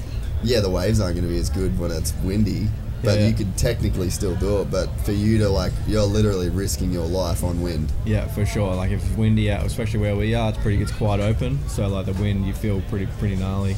And um, yeah, if you have an off day, you, you, you either go to hospital or you go back home and you go back to work. Yeah, So there, there's That's definitely the factor. Yeah, and it's yeah, it's a different ball game you guys are playing in, man. Yeah. like the and it's it's crazy because it's so new still. The whole quarter pipe Quarter thing. pipe thing, yeah. But that's what keeps you coming back. That's. Yeah, the the progression through quarter pipe is what excites me the most. I was gonna say like, it's it's a pretty cool position that you're in because it is so new, and you guys all get a chance to like pioneer this thing together. And I was never a fan of step up. Like to me, it looked lame. Yeah. uh, from the outside in. But what I liked about it was that it's like a real plug and play for people that don't know about freestyle motocross. Like Yeah. that's their first thing. It's so easy. It's like this guy has got to try and jump over that, and if he misses, then he's out. The guy that jumps the highest wins. And it's the same with quarter pipe, but quarter pipe looks crazy compared to step up. For, for, for the viewers, for, for sure, quarter pipe is like obviously, yeah, you put your two and two together for step up. Oh, yeah, they're to get over the, Yeah, that but it height. looks kooky. Like Yeah. the guy's like kooking out, trying to like get sideways. Yeah, and it's not really that spectacular. Nah. You go up and you come down, but quarter pipe, you know, you carve the ramp and you go a hell of a lot higher for Yeah. sure. And it's just yeah, for quarter pipe is massive, like uh, way better for viewers for sure. Is there? Do you think that you're gonna do um, like foam pit stuff with for quarter? Possibly, I can see like some trick stuff happening for quarter pipe. Yeah. maybe. Hopefully not, because I don't know. I think like there's only so many tricks you could probably do Yeah. before they are like not really that spectacular kind Yeah. of thing. I'd like to just see it as just a height thing and just see how high we can keep going. So Yeah, I definitely. Uh, yeah, I, I think I'd like to see it just stay as like a height thing. Yeah. Uh, but I mean, like, I feel like it's inevitable that people are gonna start doing flares. Yeah, yeah. And, like, dude, can you imagine doing a flare on that shit? I can't. uh, I can't. Can't You gonna do think it? about that. Will you do it? Yeah, I'll, You'll I'll- have to do it. Oh, if you, they're doing it, you're gonna have to do it. So, Yeah. But yeah, But I mean, just even like a height thing, like you could set up a ramp next to a foam pit and really see what third gear is gonna do. Yeah, yeah. Because right now, like, you're not gonna click third on that thing and just send it and go, well, I hope it's gonna work. Yeah. well, that's the thing with quarter pipe. You click third, the bike's like kind of got no engine, like braking, or it's the engine just works different, as you know. And you just push through the ramp too much. feel like you're going to jump forward. But if you go, Mm. you're lower gear and you roll it on from the bottom, you kind of get that pop out, which gets you to the landing. But then, how do you guys go higher? Because like, if if there's second gear is like the only gear that you guys stay in, yeah. then it's gonna limit the height, right? Yeah, if, if we could have a ramp that like matches third gear better, and you So could, that's what you think has to I, happen. th- I think so. Like the one at World Games, 32 feet is good for set, perfect for second. But if you want to see like, I like what Colby was 45 feet was his highest. So I think if you're like 60, 65 foot, it needs to be a third gear ramp. So like third gear on that ramp over there, it's just it's too small. And then, do you think though that when you get when you start getting into that level and you're playing in that that stratosphere of like 60 feet, is it just like, all right, where are we going to stop? Like, we Oh. can't be hitting this thing in fourth gear. Like 38 foot was was high enough. Well, it wasn't high enough, but it was high, and like you got time for days. You're up there for like feels like you're up there for like five seconds. You're looking around, you're like you're spotting people. You like at one point, I think I was spotting like the rally track, just like seeing the guys race around on the rally track. Really? Yeah, like you, you, you spot your landing, you're like, yeah, sweet, and then you kind of you got time, you're free falling, so you're just like looking around, and you catch stuff out the corner of your eye. So that's that was the best thing about it. You're just up and you feel like you just you see the world. Yeah, I feel like that's something too that makes the whole quarter pipe thing super relatable. Is like, I feel like we could all appreciate the feeling of what's going on Yeah. without really knowing the feeling. Well, I was, I was speaking to Harry. He's like, you won't ever catch me jumping that ever. And Harry's like, to me, he's one of the most talented guys on a dirt bike. He's a fucking freak. He's a freak. but um, yeah, he's like, oh, well, you won't even see me riding at that thing. So He will at some point. one day. It's a whole different um, yeah, skill take. He needs to fix his shoulders. That's what he needs to do. Yeah, yeah. Tell him as a friend. Tell him as a friend. I've been telling him for months. Uh, dude, I uh, want to give a little shout out to old uh, Adelberg. How rad was it seeing him win that gold medal? That's been a long time coming, man. Well, the best thing about Adelberg is he's just been, you know, grinding, putting in the work, and it's just good to see someone be rewarded for their efforts. Yeah. Like, so he, obviously he didn't get it at, at Minneapolis, but I was obviously just fueling the fire, and he went home and he, he worked his ass off, and then he came out and he won it. So Why do you think that Australians do so well in freestyle? we got that never quit attitude. Yeah. Like you know, you never give up kind of thing. Like I, I'm the same. I'm not going to let anything stop me from you know. You get hurt, you break a couple of bones or whatever. You're going to come back and you're going to just you know continue from where you left off. I feel like us Aussies have that more than anything, really. It's it's always like it's interesting to me to like watch it go down and like when Harry come on the podcast the way that he was talking about like this is what I want my life to be. Yeah. And it's is it because we're not exposed to the amount of opportunity that people in the US are to where it like really makes Australians hungry for to like to improve their life. Yeah. And like and you always see the US and you see that it it's like this big picture thing. Like even for me, I lived there for like what eight years. Yeah, And right. it's like you wait, jump on, bro. Come on, get down. Come on, mate. yeah, talk about whatever you want. Oh, I'm just gonna get this sorted for you. The real Cam Sinclair. The only. The only. Take a seat, bro.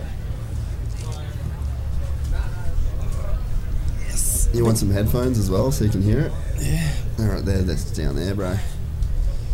Cam Sinclair, What's up? one of the OGs of the game right now. I've been waiting for this moment for so long to be on the show. I've been wanting you to come. We're, we're still. This isn't going to be your only appearance because I really want you and your brother, Michael. Oh yeah, yeah. I want you. stories. I want you both to come on because Yeah. that'd be pretty cool. Maybe we should do it. You guys have a crazy. Uh, you guys have a pretty crazy.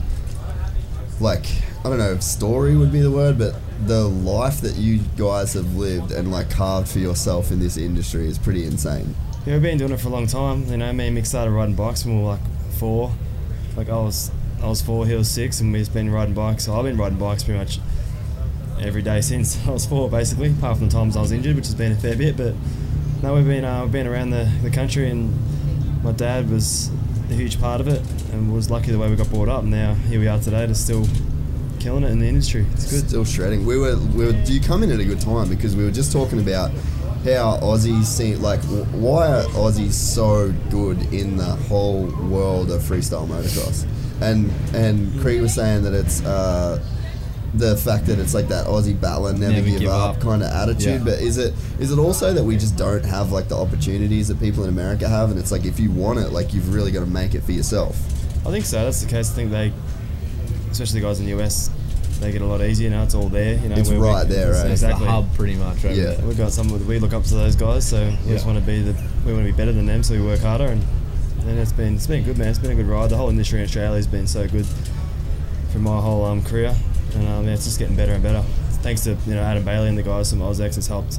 This has helped the sport, and I think it's just um, going to get better now. Yeah. I think we needed this event, man. Like, I, I mean, Oh, definitely, big time. like, Supercross needed it in like a huge way, and we were just talking about that. The way that they've done it is, like, they've it's so sustainable. The Yeah, wa- you know definitely. they didn't go they didn't go full uh, Super X and just ball out of control for four years and like hope that it come back. Yeah. But this, they've like, it's been consistent. It's like a mainstay on the calendar. And like, dude, look at what it did for him. Like, it changed his, literally Oh, changed his life. Yeah, Changed definitely, man. life, for sure. Yeah, for sure. Hundred percent.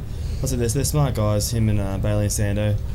They've done a lot of work, preparation. You know, they went to a lot of events all over Europe and all over the US, and they just you know jotted down what was good and what was bad. And now they've created this, and I think there's a lot more to come. You know, they've got the New Zealand thing coming up, and I heard some stories about you know a few other places they got they're planning on making it. So it's um yeah, it's been a great thing for the sport.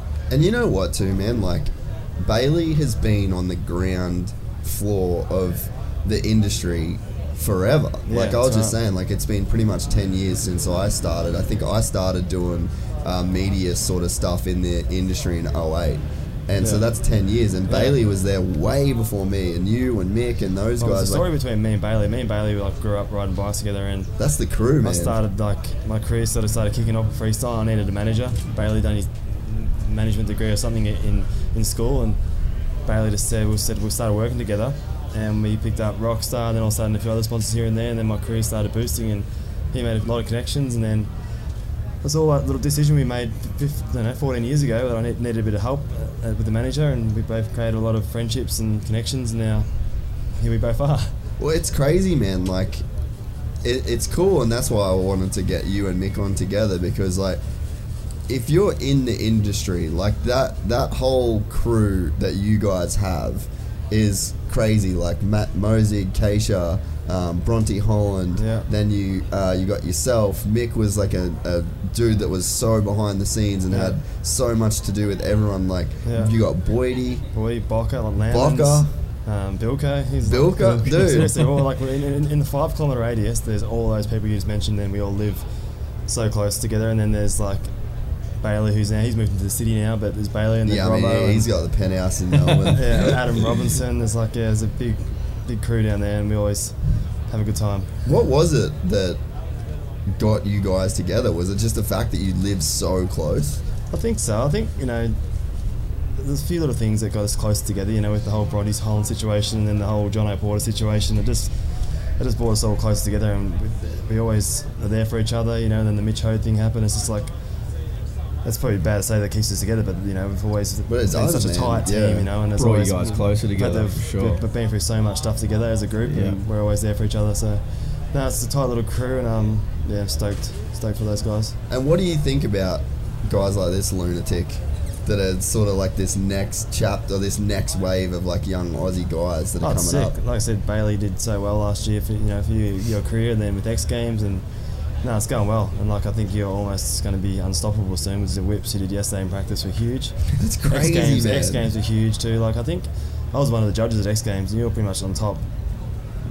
You pretty much almost got the gold, you know. Then um, And Yeah, the, no, I the was little, sick. the little fella got me. yeah, the little fella's just got something Dude, going on. He's- Shout out to McNeil, man. Yeah. Like he, I'm, Uh. I'm glad he got that gold medal. I don't think he gets the credit he deserves. Well, he Like, deserved I it. don't understand how 100%. a kid who weighs 50 kilos can turn a Do bike something around like that. Yeah, just full commitment, eh? yeah, Yeah. loves it. Loves it. That's why me and McNeil grew up together, racing, riding bikes and stuff, and he's always had some talent there, you know, behind the, behind the whole racing scene and stuff. But I remember Yeah, watching him crazy. race, man. He Were you there when him and Simmons? Yes, I was. Were you at I was there. I always bring it up to him too. I was I'm like, dude, the I was on the line. I was on the finish line. Yeah, I was And he right got him like there, that, dude. eh? Oh man, and Simmons Yeah. thought he had it, dude. Yeah, yeah. Like that was one of the craziest races That of all was. time. I'll never forget it. That's Cool. sick that you were there. Yeah, I was there. You remember? Watching You, you remember old McNugget racing back in the day? oh yeah, for sure, man. Yeah, we used to go hang out at his house and ride with him. Did he have like good tracks and stuff when he Yeah, was a he kid? lived out in um, out in the bush in, in Deniliquin. yeah, Up there, right. he had like a sick few tracks, like Supercross track and some ramps and stuff, and it's a track for all the bush. But yeah, no, he's been around for a while. Dude, you know what event I um I saw Cody Mackey posted a picture of uh, X-Ray like as a throwback oh, yeah, Thursday. Yeah, We need to bring that back. Can you imagine this dude at, at, at X-Ray? that'd be sick. X-ray thing was before my time. Way before your time. I think um, that Kobe Raha and McNeil and that went there after X. really? Yeah, like Is it la- still last all week. there? Yeah, it's there. It's been like apparently it's just been prepped, and um, then McNeil did a session there like last week. Oh, is that where they were putting videos of them yeah, riding? yeah, that was, Ah, that was right. there. Yeah, Yeah, old okay. Maddo's X-ray course. Yeah, that was yeah. pretty cool. I love that place. That was sick. Did you ride in that event? I rode the second year. The first year I was just coming. I was came back from Madrid after that big crash Uh, in 2009. Then the year after that I rode. Yeah. How did Sick. that? Did that? Did that crash change your life? Oh, man, or was I it don't know. just? Or was it just a thing that obviously, you got obviously through? it did. It obviously did change my life a lot, but I'm just used to it now. And um, Do yeah. you still have like effects of that crash? Or? I think so. Yeah, this remote control's squashing me. Oh yeah, just Anyway, it's all good.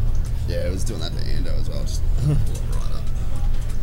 Yeah, there you go. That's better. Yeah, no, I'm used to it now. I guess it's yeah, like my speech. I feel as if my memory obviously is not the greatest, but that just comes with old age as well. But man, that was one of the. Um, I mean, fuck, that was one of the scarier things that I like ever Mm. saw, and obviously like knowing you guys so well, knowing Mick so well, and then sort of having to see like, you know, your recovery and what what you had to come back from. Like, Yeah. did you did it run through your head to like just not do this anymore after that? no, not at all. Like I said, I've been riding bikes for so long. It was such a big part of my life. My family loved it. Not the fact that I wanted to come back; they weren't a fan of that. But there was not one time where I was going to give up. You know, all I wanted to do was get back and ride. Because I think that that time in my career when it happened, I was at sort of my peak. So I sort of um, and I wanted just to win X Games gold. And you did, eh? So, you came back. yeah. It was, didn't you come back X Games? Yeah, And then won- gold? the I 12 months remember it, man. I remember Yeah. watching it. So this um, yeah, I didn't even know you then. I was like up in out of my seat in the lounge room, like full body shivers. You know when you get that feeling, it was nuts.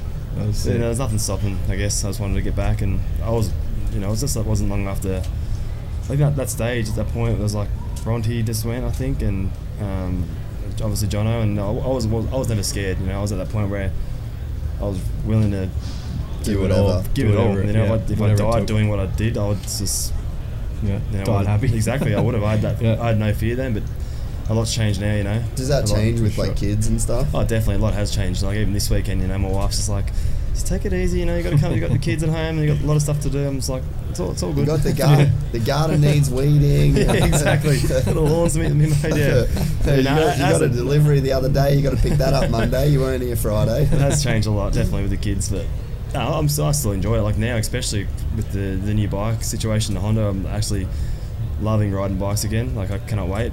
I went for a stage. You know, coming into winter, it always sucks in Melbourne. You can't really ride much, but now having a four month break and got this new bike is like a, I'm just ready to go again. Yeah, yeah, that's sick. Yeah, I Can't mean, wait. it's it's rad to see you uh, still out and like still sending it too, dude. By the way, Like I said, yeah, like two weeks ago when I got this bike, I just started riding again, and like I said, I wasn't that keen, but now I'm just falling in love with it again, and I just want to work on new tricks and do some cool stuff again. Yeah, you look good on that Honda too. Eh? Hey, it feels look sick. right at home. I Still- love my Hondas. I still can't whip, but Dude, I it's- see them, mate. They're alright. They're good. it's crazy. You get guys like, and I mean, I imagine you would have been the the kid that like even if you got tenth at an Aussie national, you were the guy that was throwing the sickest whips off everything. but there is those guys, Oh, right? definitely. It's how it's crazy that like so- you know who's one. Do you know Wade Hunter? yeah, yeah, Wade Hunter's that guy. yep. Like if if Wade Hunter decided like oh I'm just gonna do best whip now and like that's all he did He'd like come he and kill probably it. would Dylan Long. Dylan Yeah. Long, Longer, Dude, yeah. exactly Yeah. like there's there's something about whips just like McNeil was when he raced, he just whipped, you know? Yeah. It's like Longy. Like, I think Longy could make a great career out of whips. Yeah, for Dude. sure. and the, like he's a cool guy that like puts out content too Mm, yeah, definitely. Yeah, and he's yeah. one of the knobby athletes. Like I, I think we'll probably get him on here at some point. But yeah, it's uh, it's it's just weird. You get those whip kids, and then you get guys like yourself. That's like that technically some of the like one of the best freestyle riders ever in terms of the technique and the, the skill and the way you'd put runs together. Yeah. But it's like, but you can't do a whip shit. Yeah, exactly. like, what the fuck? I'll tell, I'll tell you the story behind my whole whip, whip situation. I used to be able to whip sweet, like back in the crusty days and stuff. And then me and Bilko went to Indonesia, this dodgy ass setup. And I pretty much did what um, Jayo Archer did yesterday in practice. I just got way too excited. Massive turn down, second or third jump, and just knuckled it and just ate shit. Pretty much rode this bike off. I hurt myself, I might have broke my wrist or something. And ever since then, today, I can't whip. And that was like 15 years ago. Have you tried him in the foam pit? No, that's, don't be silly. uh, Not a chance. We'll chance. try 360s into the foam pit. I Yeah, reckon nah. one day we have to do those. I can, I can, I can whip, but just not big. Sometimes I just feel what's the point of even doing it when there's people Like you- guys. You go, go through phase Valley turn down crash like a couple months ago, and Yeah. like my first three rides back, I was like, I can't do it. Mm, exactly. You just have to that's, nut up. that's what happened to me that time Yeah. 15 years ago. yeah. But now, just leave it up to you guys. There's no point in me doing half harder stuff. I might as well just do the three good things I can do. Dude, old Bo- old Boydie's whips were still pretty solid. Eh? He's got the style. He was Yeah. getting into it. Eh? Always just had Him the and, him style. and Louis eh, Woods have got style. Dude, I'm a massive fan of Louis Woods' whips. Style, yeah. Yeah. Like they they might not be the biggest, but in terms of style, like from the from Yeah. the moment like from the moment his front tire hits the up ramp Yeah. until the moment he lands, Yeah. all style. So I mean, him and yeah, Yeah. him and Boyd, the style. Like, McNeil's whips are massive, but There's the not style is stylish, not much no, stylish. But no. those boys have got the style. Like it's sick. Yeah. That's like that's like a, a weird thing with the whole way that best whips judge because it's like, are we going to judge this off like a still frame of like what's technically Mm. the biggest whip, or are we going to judge it off like what looks the best? Because I. It's I tricky. love Jared, but I don't like watching. Well, No, you know what? At X Games though, like he's kind of got rid of the the whole like head snap. Yeah, yeah. Like It's, more lower body snap sti- still, but the Mm. Head snap's gone. It's the head, better to watch. the head snap's gone. It's better to watch, but it's still not like like Axell's whips. Again, Yeah, it's like from the start of the ramp to the end of the ramp. It's this a completely stylish process. You're the same. Louis Woods is How, the how same. do you go with whips? I haven't seen you do a whip. I can say I've always just seen you do turn downs. Oh, I'm yeah, no, I'm not that great. I can like do a li- I can do my seated whips, but like Yeah. I don't put any effort into something that I know that's not going to benefit myself. yeah, yeah. Unless uh, like my motor whips are bigger than McNeil's, then I might start doing them, but Mm. they're never going to be. So I'm just happy with doing decent sized turn downs and Yeah, just that's it. concentrating on those. That's sick. Berriman was saying that he thinks that those turn downs are just going to be able to go all the way around. Threes, yeah. Really? As I was saying before, maybe we just need a foam pit and just start doing McNeil big tried turn that. He tried that into my phone pit once. just to Just keep a going. Whip, yeah, but Did it work? nah. nah. I don't know how. Upside down, I don't backwards. think. Yeah. Berriman reckons it's like he's going to do it. He said he, he'll be able to do it, like But- because of the way that. The only thing is like the landing's probably going to be kind of weird, right? Yeah. But then, they're like, do you, do you put it into a best whip? Yeah, is it that a a best whip whip, then? or Yeah. then do you put? Is it just a best trick? could probably or- design it something cool, you know, like off a hip, you know, so you get so you don't have to go all the way around. You can just like go all the way around to. Kind yeah, of like what yeah, yeah. Colton Haaker and Haaker and that dude, Yeah, that real yeah. moto thing, the like little step up thing and like Mm. 360. Yeah, that'd be cool. Yeah, it's uh, yeah, it's definitely gone to like a whole new level too. The whole whip thing now, like in the last couple years, Yeah. and it's cool that the whip's always been like the thing you want to do as a motocross dude, right? Like that's kind of the Or racing and stuff. yeah, Yeah, like that's like be- the You can do coolest it shit. Like, It's yeah. cool now that guys can actually make a living off it because it's like sick. there's not that many dudes that can do it to like the level that it can be done. Like the level that you guys are doing it, it's like the the option is you just keep spinning because you're you're backwards, like completely backwards, and then you got to bring it around like There's a bit of commitment in it these days. That's for Oh. sure. Just, yeah, Like- just landing straights is a Yeah. big issue. If I don't start from like the bottom of the ramp, it's not going to be a big one. You know, Yeah. you just got to be committed. Same with quarter pipe. You got to be going straight, and like you start carving, that's when you don't get your height. But yeah, you start going straight. That's like a lot more um, dangerous. But that's how you get your height. Well, that's what Tyler was saying. Is like when he first started doing it, it was like this angled kind of deal. Yeah. And you were like going warp off the side, and he's like, you can't do that now. Like you have to literally go straight up. Yeah. That gives you the height, and then it also stops you from going forwards, right? Going right? forwards, yeah. But then again, like you got your rotation. The more you go straight, you got to try and get the bike turned 180 degrees to come back down the other way. Whereas when you're carving, you kind of got half of that done already. You Yeah. carved, you got 90. You just got to tip it in a little bit. Yeah, when you're coming straight, you yeah, you got to have it. You, basically, if you're looking from exactly from where you come from, your body's going to follow your head. So Yeah. that's a trick. You just got to like look backwards as soon as you've left the ramp, and you should get your rotation. Dude, should. it's eer- it's so eerie with the quarter pipe because it's like. "Urgh, Yeah, yeah.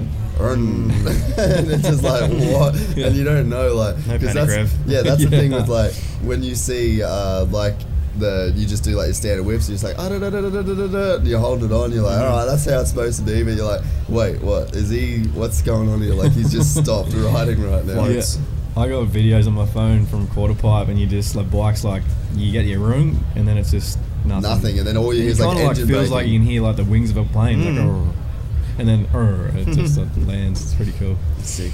What um what what do you think is uh, now that you're one of these you're the OG, you're an OG I think you could say these days yeah no I like let's use OG let's let's keep it let's keep it gangster Yeah, sweet. what um are you seeing yourself as like a bit of a mentor these days for like like you know it's been a year since he's been doing this professionally like are you able to I I guess are you like seeing yourself as like a mentor these days to people I Um, see Cam as a mentor for myself. Uh, I'm not sure now. It's like I, I don't know. Because you're still in that zone of trying to be like a, a, a Yeah, and you are still a top class athlete. Yeah, I think like when Harry was, I, think I helped Harry out. I think with a lot with his double flips and stuff, and same for Jo and stuff like that. But now I'm like, I think I'm past that, that um that scene. I think I'm just one of the guys that's just just hanging around now and riding just for fun. But as for a mentor, I don't know. I'm But like you said, like you look up to Yeah, him, you know. all those boys. but now I can't. I'm not really doing Sinks. any gnarly tricks, you know, anymore. I'm just sort of just at a level where I'm enjoying myself, and just But cruising. Your um your track record is what The- we, I think what I is look great. up to the most for sure. Thanks, man. Still now, still still for sure. and like any any like Aussie that can pull an X Games gold medal in freestyle, or sorry, best best trick or freestyle, Yeah, is like a, a huge deal. And like we just saw it with Rob, man. Like I was so pumped to see him so win. sick. Yeah, I was so pumped. sick. I feel like, I, I man, I, I was down there and like I just, you had a feeling that it was his. Eh? Yeah, he, you can see the preparation as well. like he works so hard. really was putting it in, He man. put the work in. He deserved it. And it, the it most. uh, but you know, like when I was sitting there, I was like almost not like worried for him, but I was like, "Fuck! Like this is your time. If you Yeah. don't win this one now, like this will Mm. this will be crushing because it Yeah. it felt like everything was about as good as it could Yeah, get. You know. Exactly. And they did well. Stoked. So stoked.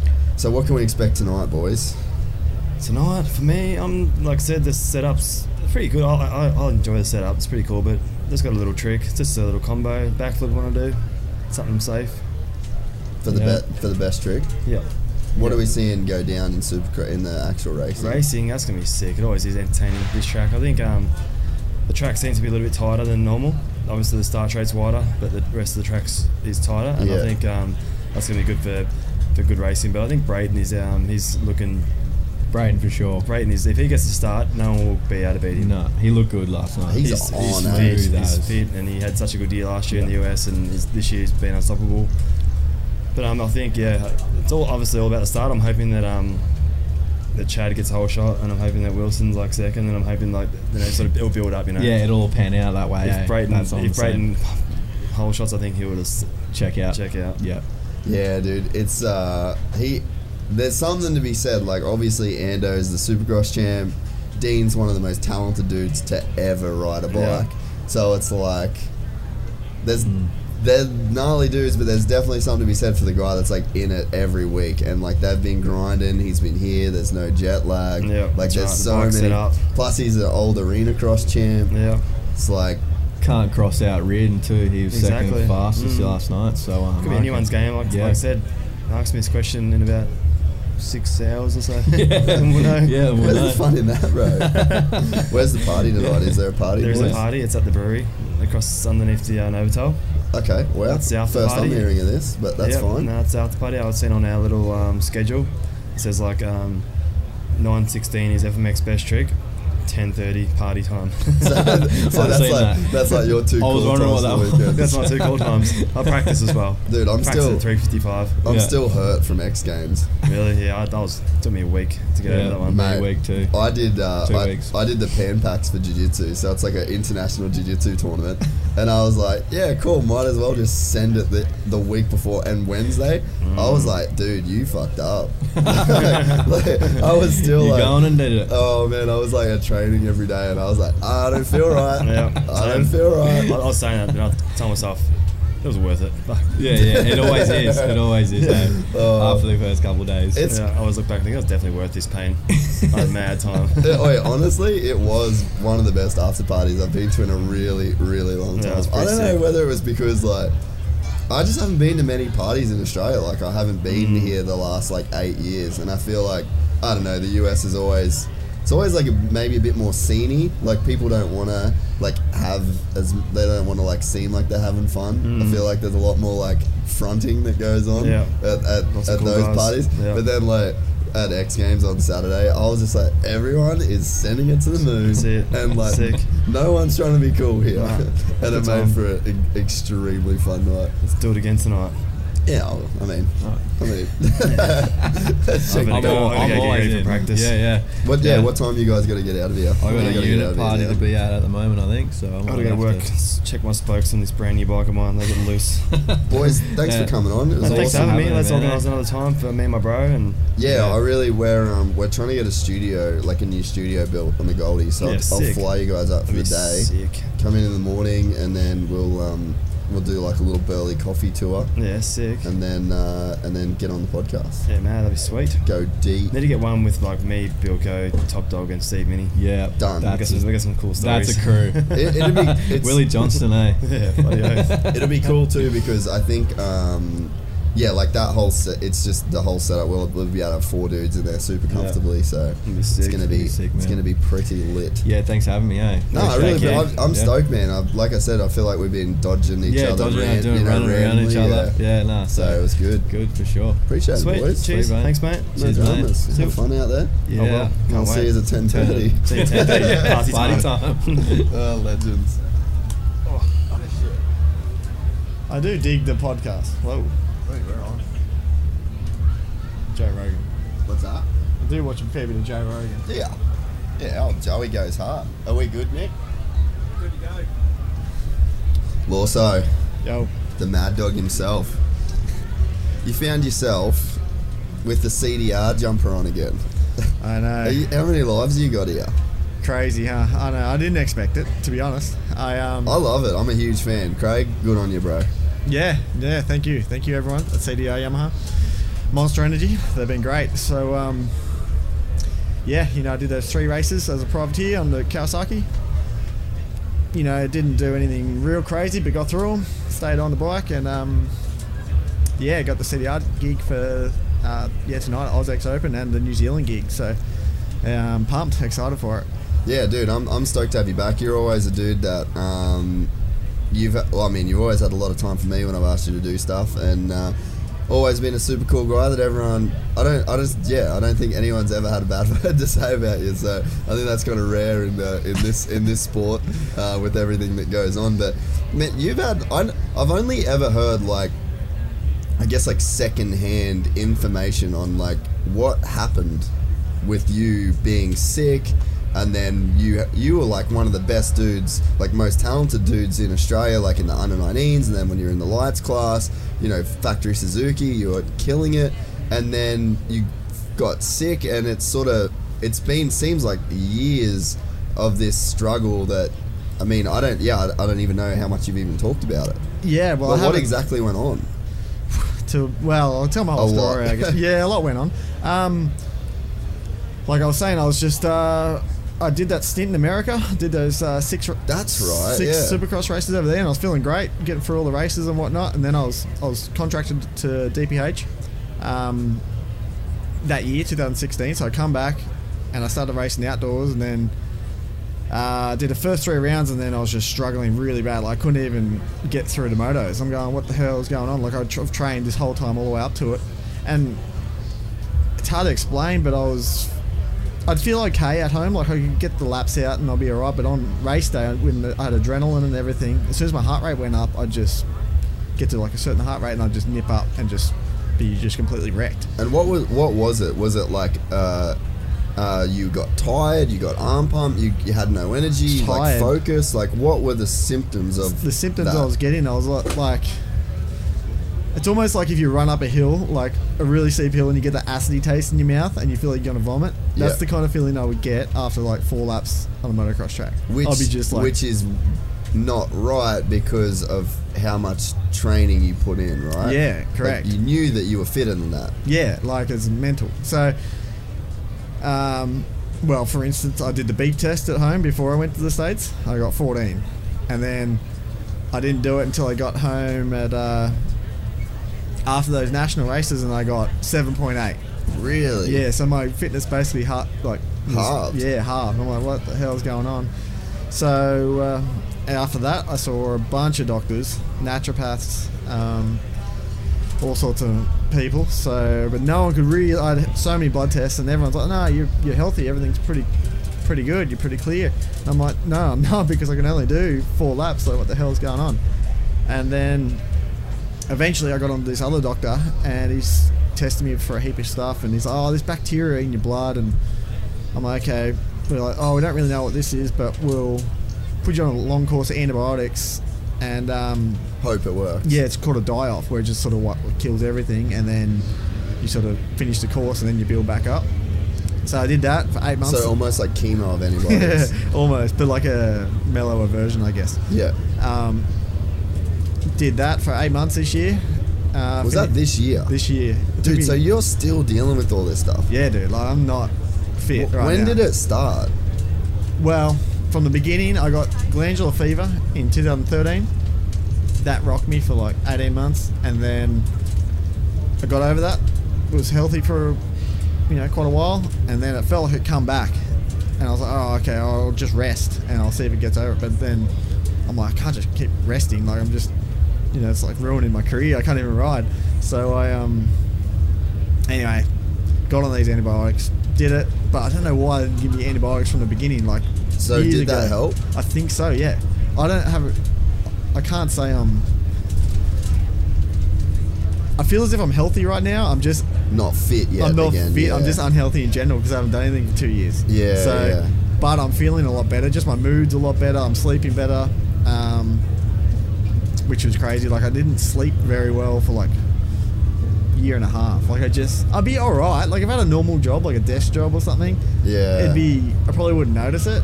So because you're so used to being on like the high end. yeah, it's just when my heart rate gets right up there, or if I'm, um, whenever I exert myself, I would, um, yeah, just nip up and I'd be like useless. Like I couldn't even hang with my buds, like mountain biking or whatever, like at home. Like I couldn't. I was just super unfit. So that was pretty shitty, and um, done my head in, but got a positive now. Feeling a bit better. Yeah, got that. I got a cowie in. Uh, I want to say August or August, October, I don't know when, but um, just started easing back into riding. I just wanted to ride just for fun. Just for fun, yeah. And um, my buddies were at my house riding supercross and stuff, and I started riding supercross just with stock suspension.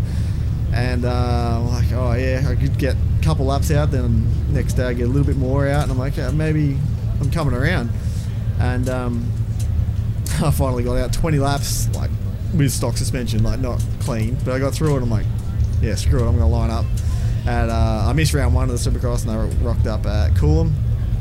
Got Supercross suspension like the week before. And that was a pretty gnarly track. yeah, dude, like That was no joke. Like that was a legit Supercross yeah, track. it man. was like the sections, and it was ruddied like in between the sections. And I rolled up, and I just wanted to get through it. I didn't want to, you know, do anything too crazy, not crash. So got through it. It was good. Um, did one day with Supercross suspension. Then the next week, I had to test again because my suspension was way too soft. Yeah, your Did- bike looked really soft It was like raked out, man. Yeah, yeah. anyway, got through it. Did one more day the next week. Raced uh, Geelong.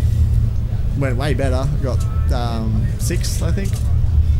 Got landed on that last moto though. My hand got pretty hacked up.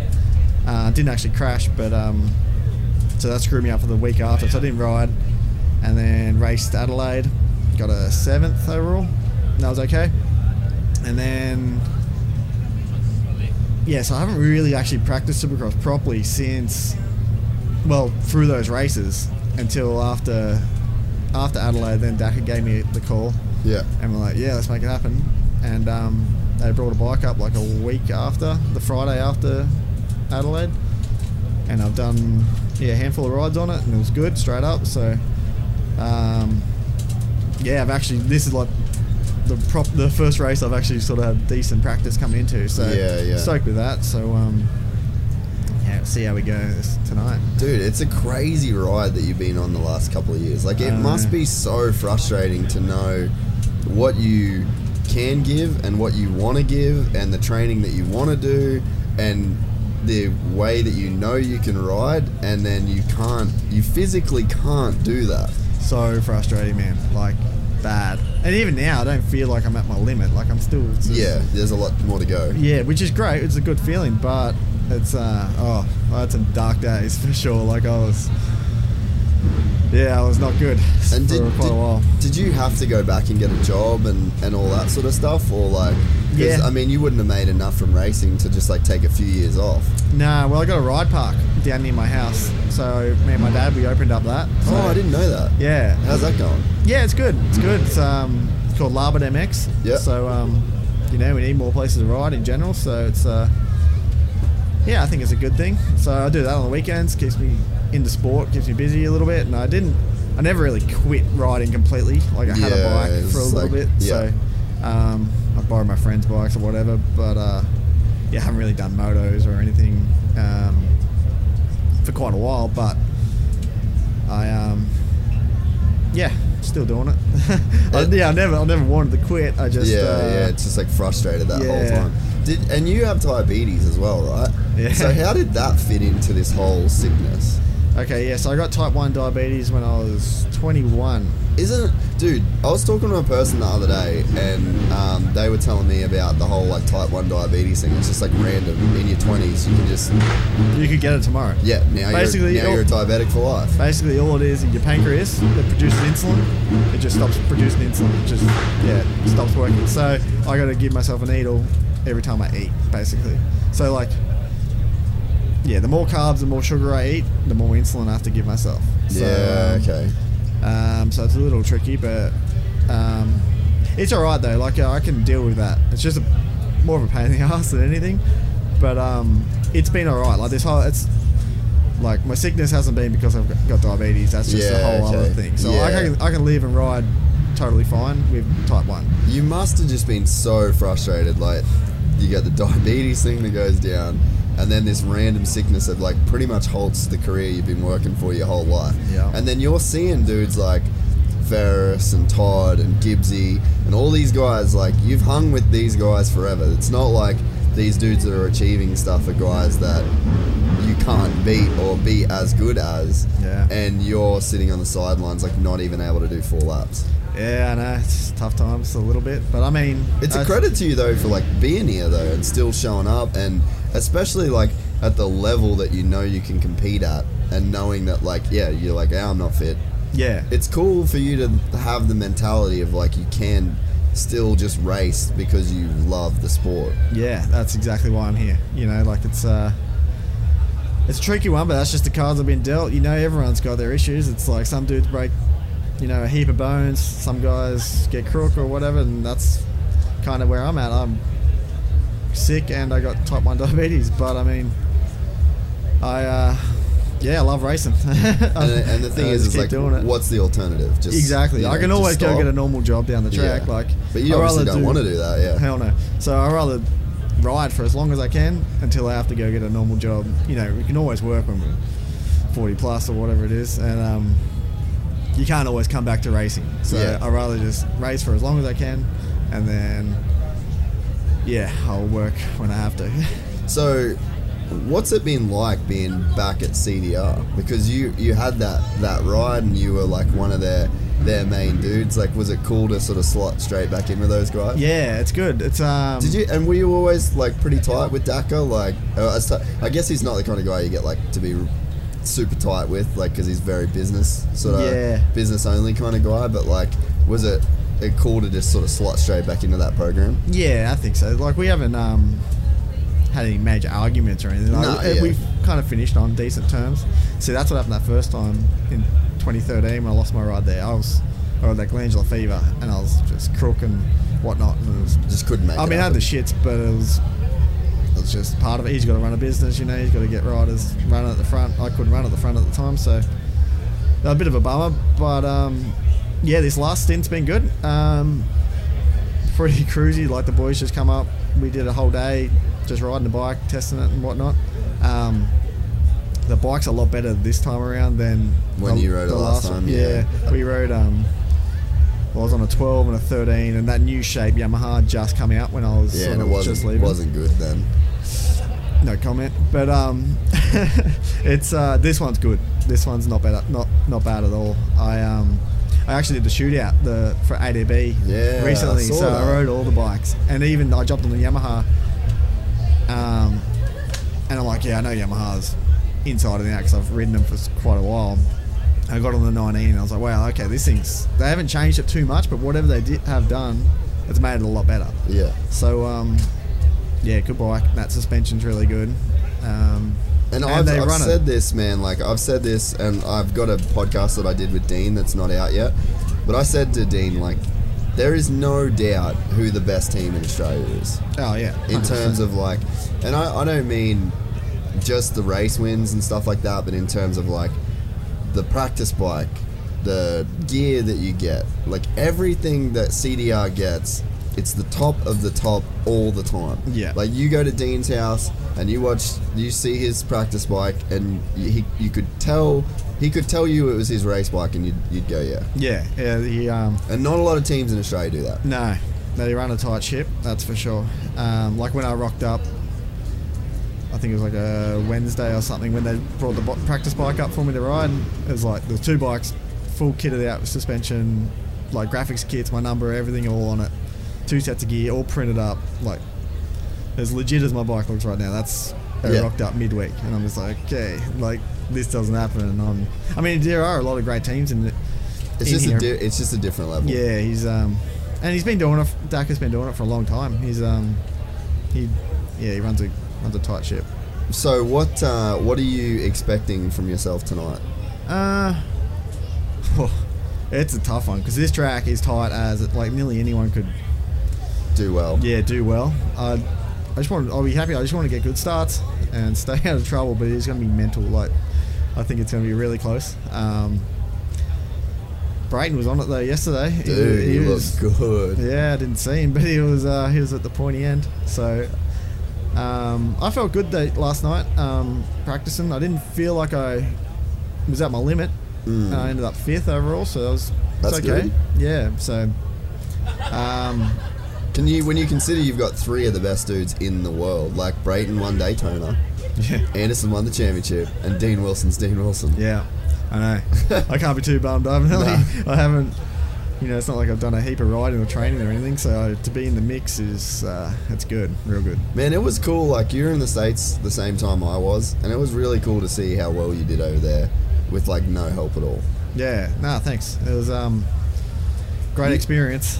I uh, I was just feeling really good in myself, and my bike was quite good. I um, well, I mean, it was kind of stock. I just had my DPH uh, motor and suspension. I just brought that over with me. I only had one bike though, which made it a bit tough. And Mm. but uh, yeah, I was feeling great then. And then yeah, they got sick straight after that, and then I've been yeah kind of useless for a couple of years. Yeah, but, that's um, obviously right. yeah, but um, yeah, I dig it over there, man. Like the, the racing supercross in the states is that's where it's at. It's um, yeah, good times, but it's uh, yeah, tough schedule. You know, back what is it, 18, Oh, yeah, 17 dude. rounds in 18 weeks. It's uh, It's no joke. nah, like you even to be a even to be a fucking filmer like me, man. it's Yeah. it's hard to get through that whole series. just dude. following it around. Oh man, I remember like I remember my first um, my first year over there doing the outdoors. We went to Budds Creek, and it was either Red Bud or Budds Creek, but it was like that was like one of my favorite tracks growing up, and I was just like so stoked to be there. And when I got there, it was so hot.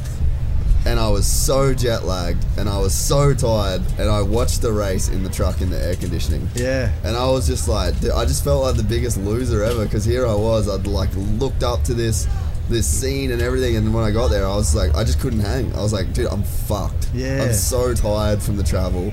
I'm so tired from the like the airport, the drive, and then you got to stay in a really dodgy motel, and then you get there and it's like 110 degrees, and then you're out there filming. I was like, I'm done, man. Oh, I can relate. And it's like, but that that's the whole year. Like that's what people don't get. And like we were talking about that with Jason and Dean before, is like the the the guys retire so young because of the grind. And then and you imagine like if Jason Anderson and Dean Wilson are getting that tired and they're on like the best teams in the world, imagine what it's like as a privateer, dude.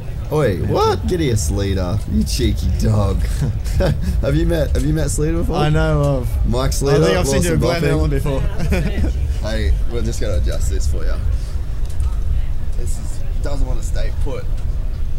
Put it in my mouth. Yeah, real close. These are your headphones. Oh, what a treat! Ladies and gentlemen, you don't even know.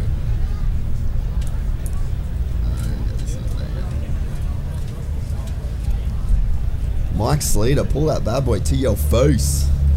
We uh, we're just talking about how hard the uh, outdoors and because do you remember when Lawson raced the Supercross in the US? Yeah, he, he crushed it. He was riding pretty yeah, good. yeah, I, I obviously have my finger on the pulse over here because of the family. Yeah. So this guy is incredible in the whoops and good style and and kind of take no prisoner style. So when he came over to the, to uh, to America, I kind of knew what was up, and I was like, and he soldiered the whole West Coast on his own and One was- bike he was saying too. He didn't yeah, like I, I remember. I remember when I was testing at a local track, I'd see him, and that was my whole my whole jam. Like I, I wasn't fast enough to have a ride in the states be, um, for speed. I had the ride because of testing and R and D. So Yeah. like seeing the, like the guys like bopping and the Durhams and the Biermans and the dudes that are doing it for pure passion is like is what You our sport. relate, yeah. I can relate, and I'm I'm I kind of super fan over it now, like being the old guy and just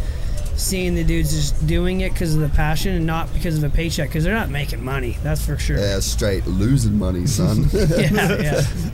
so we should give a little bit of an intro. Mike Sleeter. uh, if you have ever rode a KTM in the last 10 years, uh, why it feels nice is because of this guy. So how long were you a test rider for those dudes? 14 years. I started on the first 250 F4 stroke in 04. Um, and uh, How long? Like, how long did you petition for a linkage?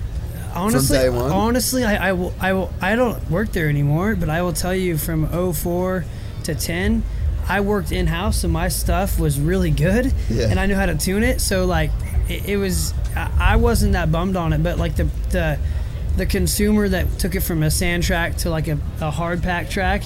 It Just didn't sucked. It sucked. It yeah. sucked. It didn't work good. It just didn't. They didn't know how to to make the changes where a linkage bike, if it works good, say at Coolum, it's going to work good at you know QMP. It's going to be pretty close. it'll be where, close, yeah. Where PDS bike, no linkage bike, it was a, a completely different setup. So. Yeah, um, I'm, I was glad in 11 when we were, well, I was working on it in like 2009. Yeah, right. Yeah. And so, yeah, like I, I knew what was coming. I know what's coming for even 20 and 21. Oh, so you've ridden all of that stuff. Yeah, yeah. I just I just resigned after amazing amazing stint at KTM. Yeah, and yeah. yeah, they- they're they're so aggressive. That's why they've been doing what they've been doing, and I, I can say all these manufacturers, Yamaha, Honda, um, Suzuki's not one of them. They they're so aggressive with R and D that they're two years out. Like those guys know what's up, and the bikes are pretty damn good. And coming over to Australia to see like Reardon's bike and your bike, it's kind of refreshing to see like the Yamahas. They don't change them dramatically because they're so damn good stock. Yeah, they are good In, in, in. America, we guys, talking about that. in America, they jack them up. They just get all these fancy bits and pieces and stuff, and they throw them on there, and then they're they're not as good. Well, dude, Todd was saying like, so Todd just did the he rode for like the factory Honda team, and he said he actually liked uh, in Europe Todd Waters, and he said he liked the like the privateer team, the bike a bit better because he said his factory bike was like this hydraulic clutch that they were testing that didn't quite work that good, and it was like three million horsepower that like he couldn't quite use, and then they they set it up like so different because it's all of this like crazy factory shit that everyone wants, Yeah. and then he got on this he got on this like not a stock but like just a good like there was no extras. It was just like what he needed to race and he he, he said it was way better. Yeah, it's um, it's like with our bikes. Like I'm just running stock clamps and stuff, and I've, well, I haven't ran different clamps on that bike, but like, I remember I tried different ones back in the day when I rode for CDR, and they were just so rigid, and just gave you such a weird feel compared to the standard, standard clamps. yeah And um, you know, these guys they test those those stock bikes a lot to get them comfortable for everyone. You know, like it's uh, Yeah, Tra- Travis- stocks the stock bikes are getting better and better every year for sure. dude that's what my dad used to say like when we were racing and because i mean I, i'll admit i was the kid that got wanted the pipe and i wanted the clamps Yeah. and i wanted wanted the red xl rims on my honda and i bought into all that shit and that's what keeps the wheels turning is people buying shit like we You need the got it, yeah. industry but my dad always said like man they spend millions and millions and millions of dollars to develop these bikes there's guys like you that just did so many laps and we just want to go and throw something else on. It's like those bikes are good for a reason. You know what I mean? Yeah, the, the biggest like thing to that is a skid plate, right? Like everyone's like, oh, I want to add some cool stuff to my bike. You got to get out of here. I- I- yeah, I- alright, all good. All right, Uh, thanks for coming on, dude. I really Yeah, no appreciate dramas. it. We'll do it again. All right. kick some ass tonight. Yeah, we'll be watching. You want to get in the hot seat there, sleep? Sure, man. Swap over, get in the hot seat. Lawson Bopping, ladies and gentlemen, one of the greats. Dude, I'm glad that you remembered to come on. I'm uh, stoked. Yeah, no, I'm. You I'm know I'm a you know I'm a massive Sleeter fan. yeah, we we go way back though. We Way do back. go We- way back. Yeah, just California, SoCal. Living that living the life. I'm not, I'm not complaining. Um, how are you feeling? Because you had that. I don't really know. Like I only saw it like through Instagram. I probably should have reached out, but I didn't. But Ah. how's everything going? It's uh was a most trying three and a half months of my life. I literally almost died two times on in a bed uh, at once at home and once in the hospital. I uh, So what happened yeah. first? So I, I was I've been a huge mountain bike enthusiast and I Semi-pro. yeah yeah I'm that working class pro guy. Yeah. And um, once I quit racing moto full time, that I needed advice. I needed something Yeah, that I could outlet, like yeah. some an outlet to like drive. And I won two national championships in the Cat One class and enduro, and kept doing it and kind of like accomplished my goals. And then I took a bit of a break, and just like, my boys are getting bigger, seven and five, and I kind of got roped into getting back into a, a race this summer in Big Bear at Crafts and Cranks, and I was at stage one and I just over I completely blew it overcooked a table to table section and I smashed head first going like 30, 30 miles per hour so like what 48k and just smashed into the thing. Face first I ended up fracturing my my femur my, destroyed my pelvis my right pelvis side of my pelvis all the ribs on my right side my sternum and my left collarbone God damn. Yeah, and then that was that was obviously really crappy, Bad, bad. I got airlifted out to Arrowhead Regional in SoCal.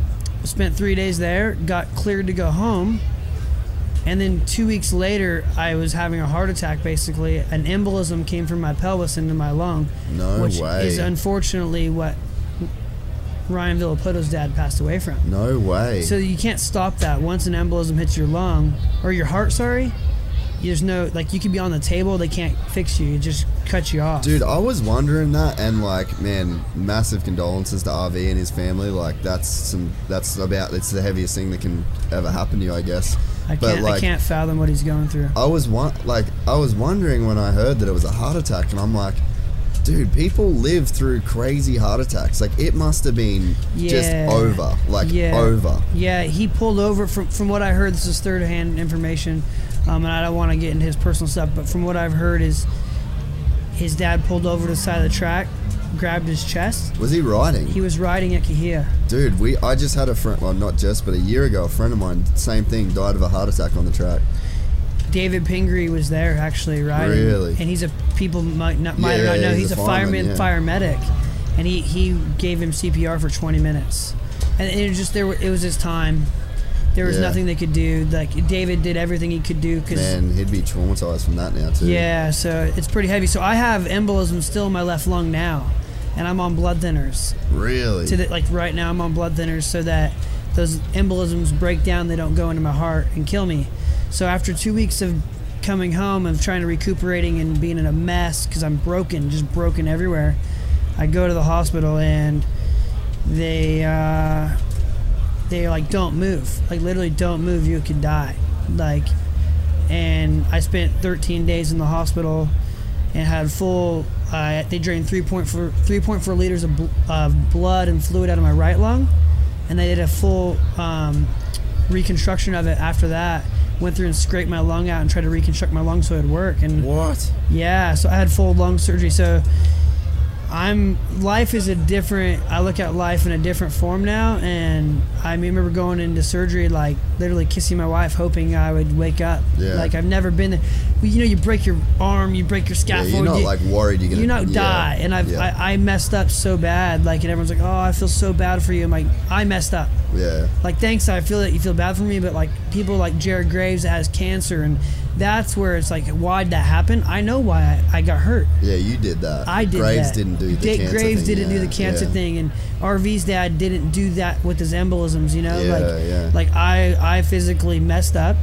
Like you don't need to do a GoFundMe for my dumbass for overcooking a jump. like I had insurance, and and and to this day I have like the only thing I have going on right now, man, is I have like an extreme amount of nerve damage in my chest and like upper stomach.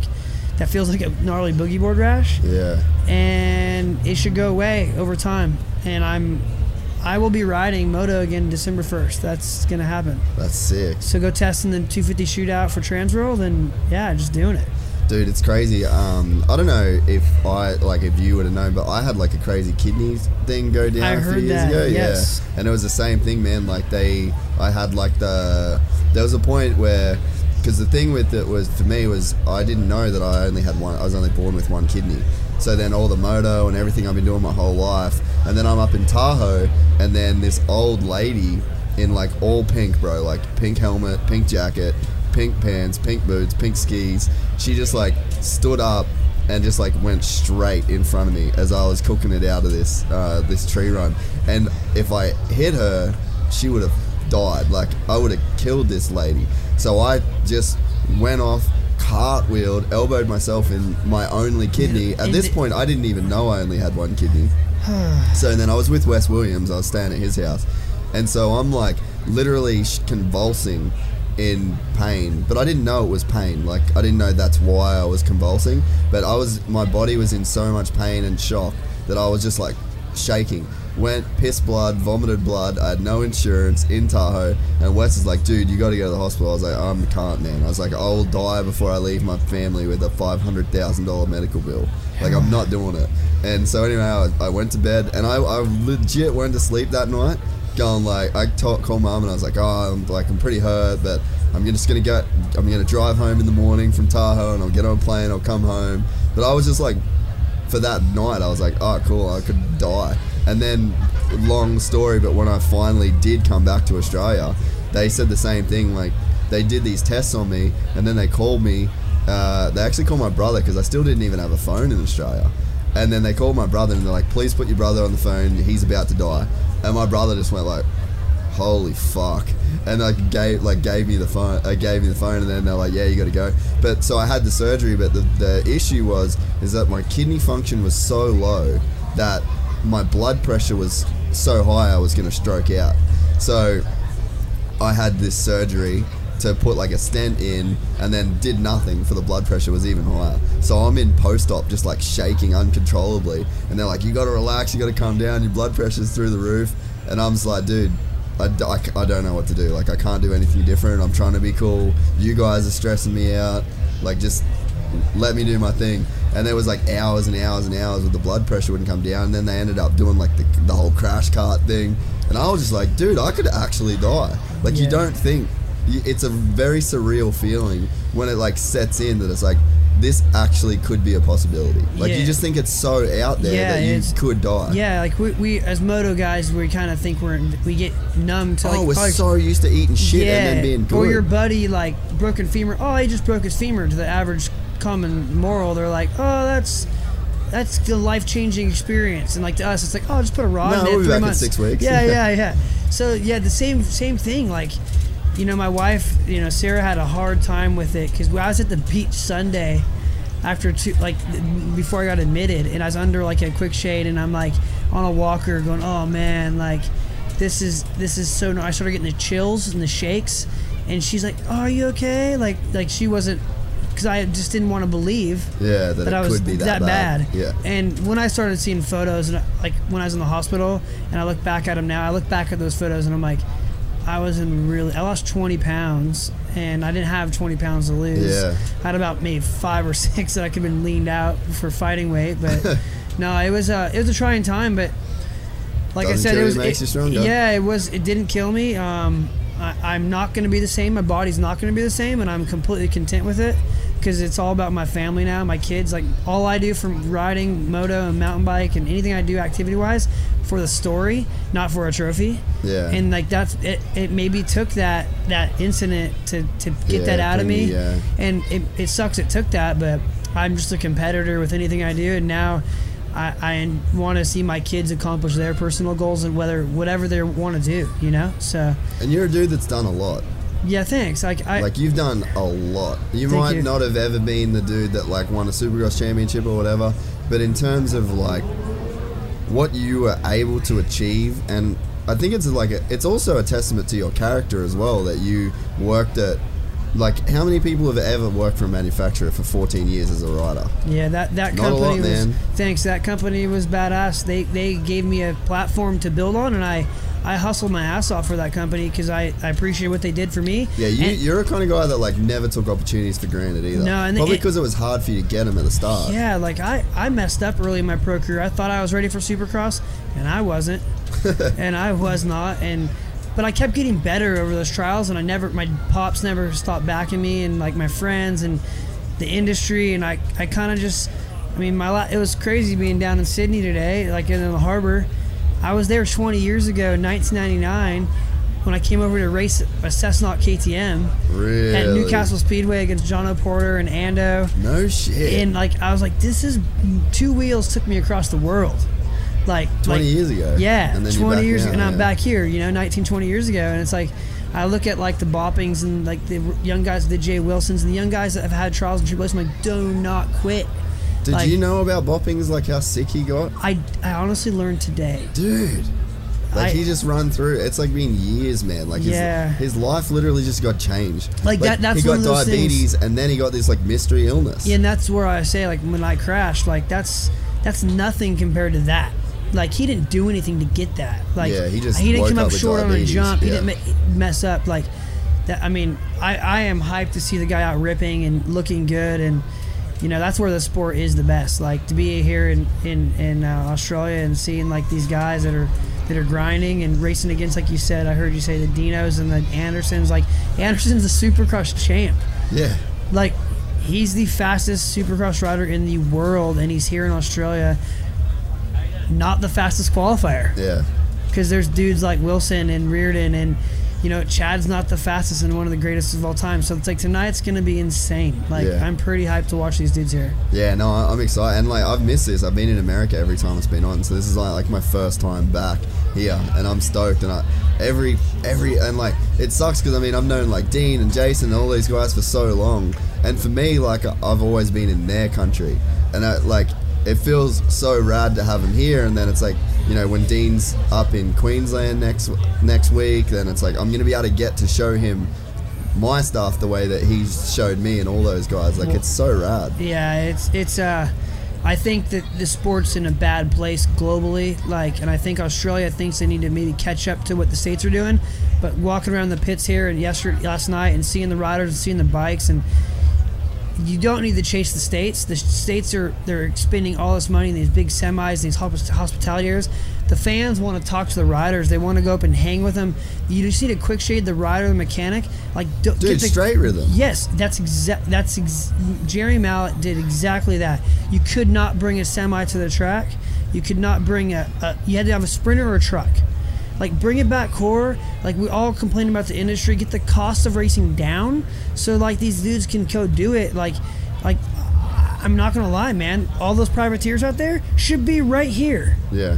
they should be right here so all these people can talk to them and hang out with them and they can give them some stickers and get to know them but it, we only have the OEMs right here Yeah. like we need to embrace the the dudes that are paying their way that are trying to get there or they're going to get discouraged and not come Yeah, hundred percent. that that's just my my two cents on that And I totally like yeah, straight rhythm to me is like the that's like okay, we needed this. Everyone needed to see because it's like, oh, if we scale back, blah blah blah blah. No, it's like this works, man. Yeah, you we scaled it back. It's all two strokes. You have to bring a box van or a truck, and that event blew Red Bull TV numbers away.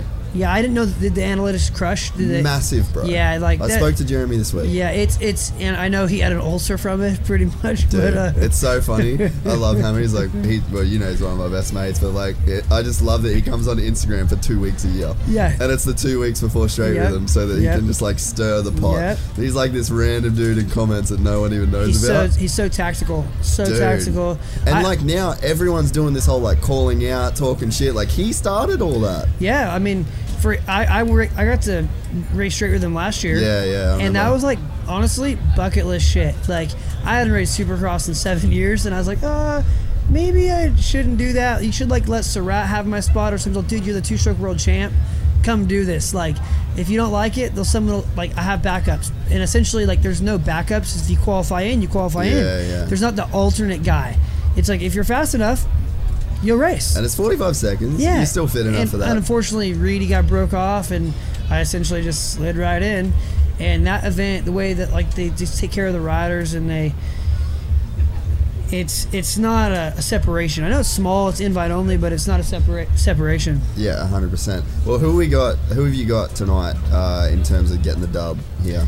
Because I think we've been streaming this for like twenty hours. Okay, Uh, what's your plans actually? now? Are you going to be going up to Goldie next week? I'll be in the Goldie all next week, man. For how long though? Uh, ten more days. We're doing a legit version of this. Sounds Are you good. keen? Absolutely, of course. I, would love to. You know, I'm a fan of the podcast. I would love to go like proper deep. Yeah, yeah. Let's do, tonight. Who I got? JB. Yeah. Fuck, he looks so good. if he gets the start. But you know what? Who you know what I want to win? Like JB's my boy. Like, there's so much class here, just in dudes. Yeah. It's kind of hard to like. I would love to see Medi win.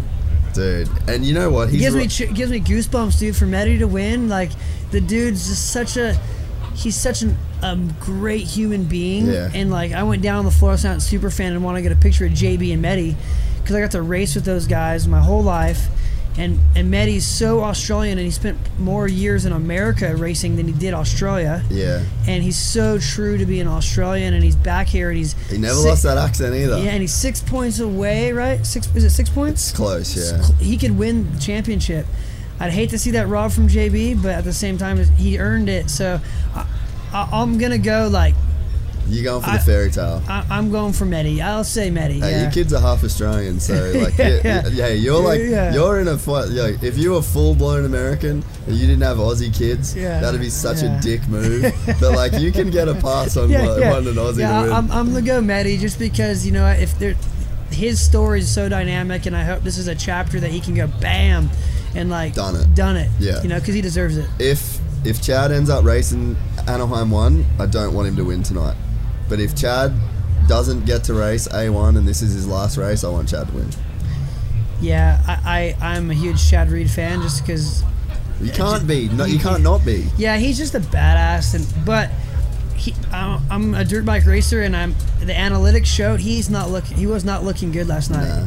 He did not look like he was flowing. Let's hope he gets his shit together, gets a whole shot. But he's a gamer. He is a gamer. like he's dude. not a one lap wonder. He's not a time time qualifying guy. He didn't grow up in that era, and he's cagey. and he he does not want to let his Australian family down. He No. does not. He's he's he'll put Oh, this is like San Diego for him. yeah. That, like you know what I mean? that- like there's places where you know he's gonna show J- up. JB said like straight up he's he will br- just blow anyone off the track to win this weekend. So 100%. it's gonna happen. Sick. Well, thanks for coming on, and uh, let's do this next week. Sounds good, bro. I really want to get you on. Appreciate it. Awesome, bro. Right, that wraps us up. Uh, I think we've been streaming for like 500 hours, and yeah, I'm over it. I need some food. Uh, big thank you to our sponsors. If you're looking at this, uh, I guess from a crowd perspective, you'll see all the Nobby uh, banners. Nobby is a subscription underwear company. Uh, $20 a month gets you a new pair of undies every month, and uh, these guys have been with us for a while now, and uh, there's a reason that they've been with us for a while because they are legit underwear. Uh, I even said yesterday, ashamedly, that I sometimes wear them for three days in a row without washing them because there's a lot of uh, technology actually in their underwear. So yeah, twenty dollars a month gets you a fresh pair shipped to your door. It's all free shipping. We're also streaming this podcast on the 4G LTE network of Boost Mobile. So you can go to boost.com.au. Uh, you, you actually just go to a servo. The SIM cards are two dollars. So that's what we did uh, for this podcast in particular. We went to the servo. I bought two uh, two dollar SIM cards. We got two seventy-five dollar recharges, and we're actually streaming this podcast live to Facebook. Uh, using hotspot from our phone it's ridiculous uh, we've had this thing just running all day uh, so if you're a data hungry mofo like myself boost mobile has you covered uh, also need to give a shout out to our boys at Rival Ink uh, Rival Ink. for me is probably the best graphics company in Australia, uh, maybe one of the best graphics companies in the world. Uh, I've toured their facilities, the guys are friends of mine, uh, and it actually blows me away with just how legit uh, these guys are. They aren't like trend followers, they're not the kind of guys that are like looking at what other people are doing. They're based like purely uh, in innovation. Like they're creating the latest and greatest technology when it comes to, to motocross graphics. They do custom graphics. They got stuff you can order online. There's going to be a Gypsy Tales kit that you can get online uh, very shortly uh, as well. Seat covers. Uh, they do plastics. They do accessories. Uh, and also, you can go to the Rival Ink. website, Google those bad boys, uh, and if you type in Gypsy Tales on checkout, you'll get 15% off. Uh, so yeah, win-win. The guys are legends. Uh, they've helped us make this weekend possible. So yeah, thank you to the guys at, at uh, Nobby. Thank you to the guys at Boost Mobile, and thank you to the guys at Rival Ink. I've had a hell of a lot of fun. We've talked a lot of crap over the last couple of days, um, and thank you to uh, our team here for making it happen. Uh, Ricky has been killing it. Mick is an absolute legend. Uh, and shout out to Gumtree for hooking us up with these couches for a cool hundo.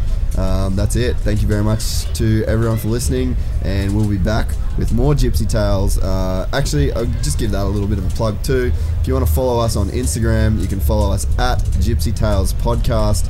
Uh, we post a new podcast every week to Spotify, to iTunes. We also do the video stuff for YouTube. Uh, so you can subscribe on uh, all of those platforms, and the Instagram is the best way to stay up to date. So at Gypsy Tales Podcast on Instagram.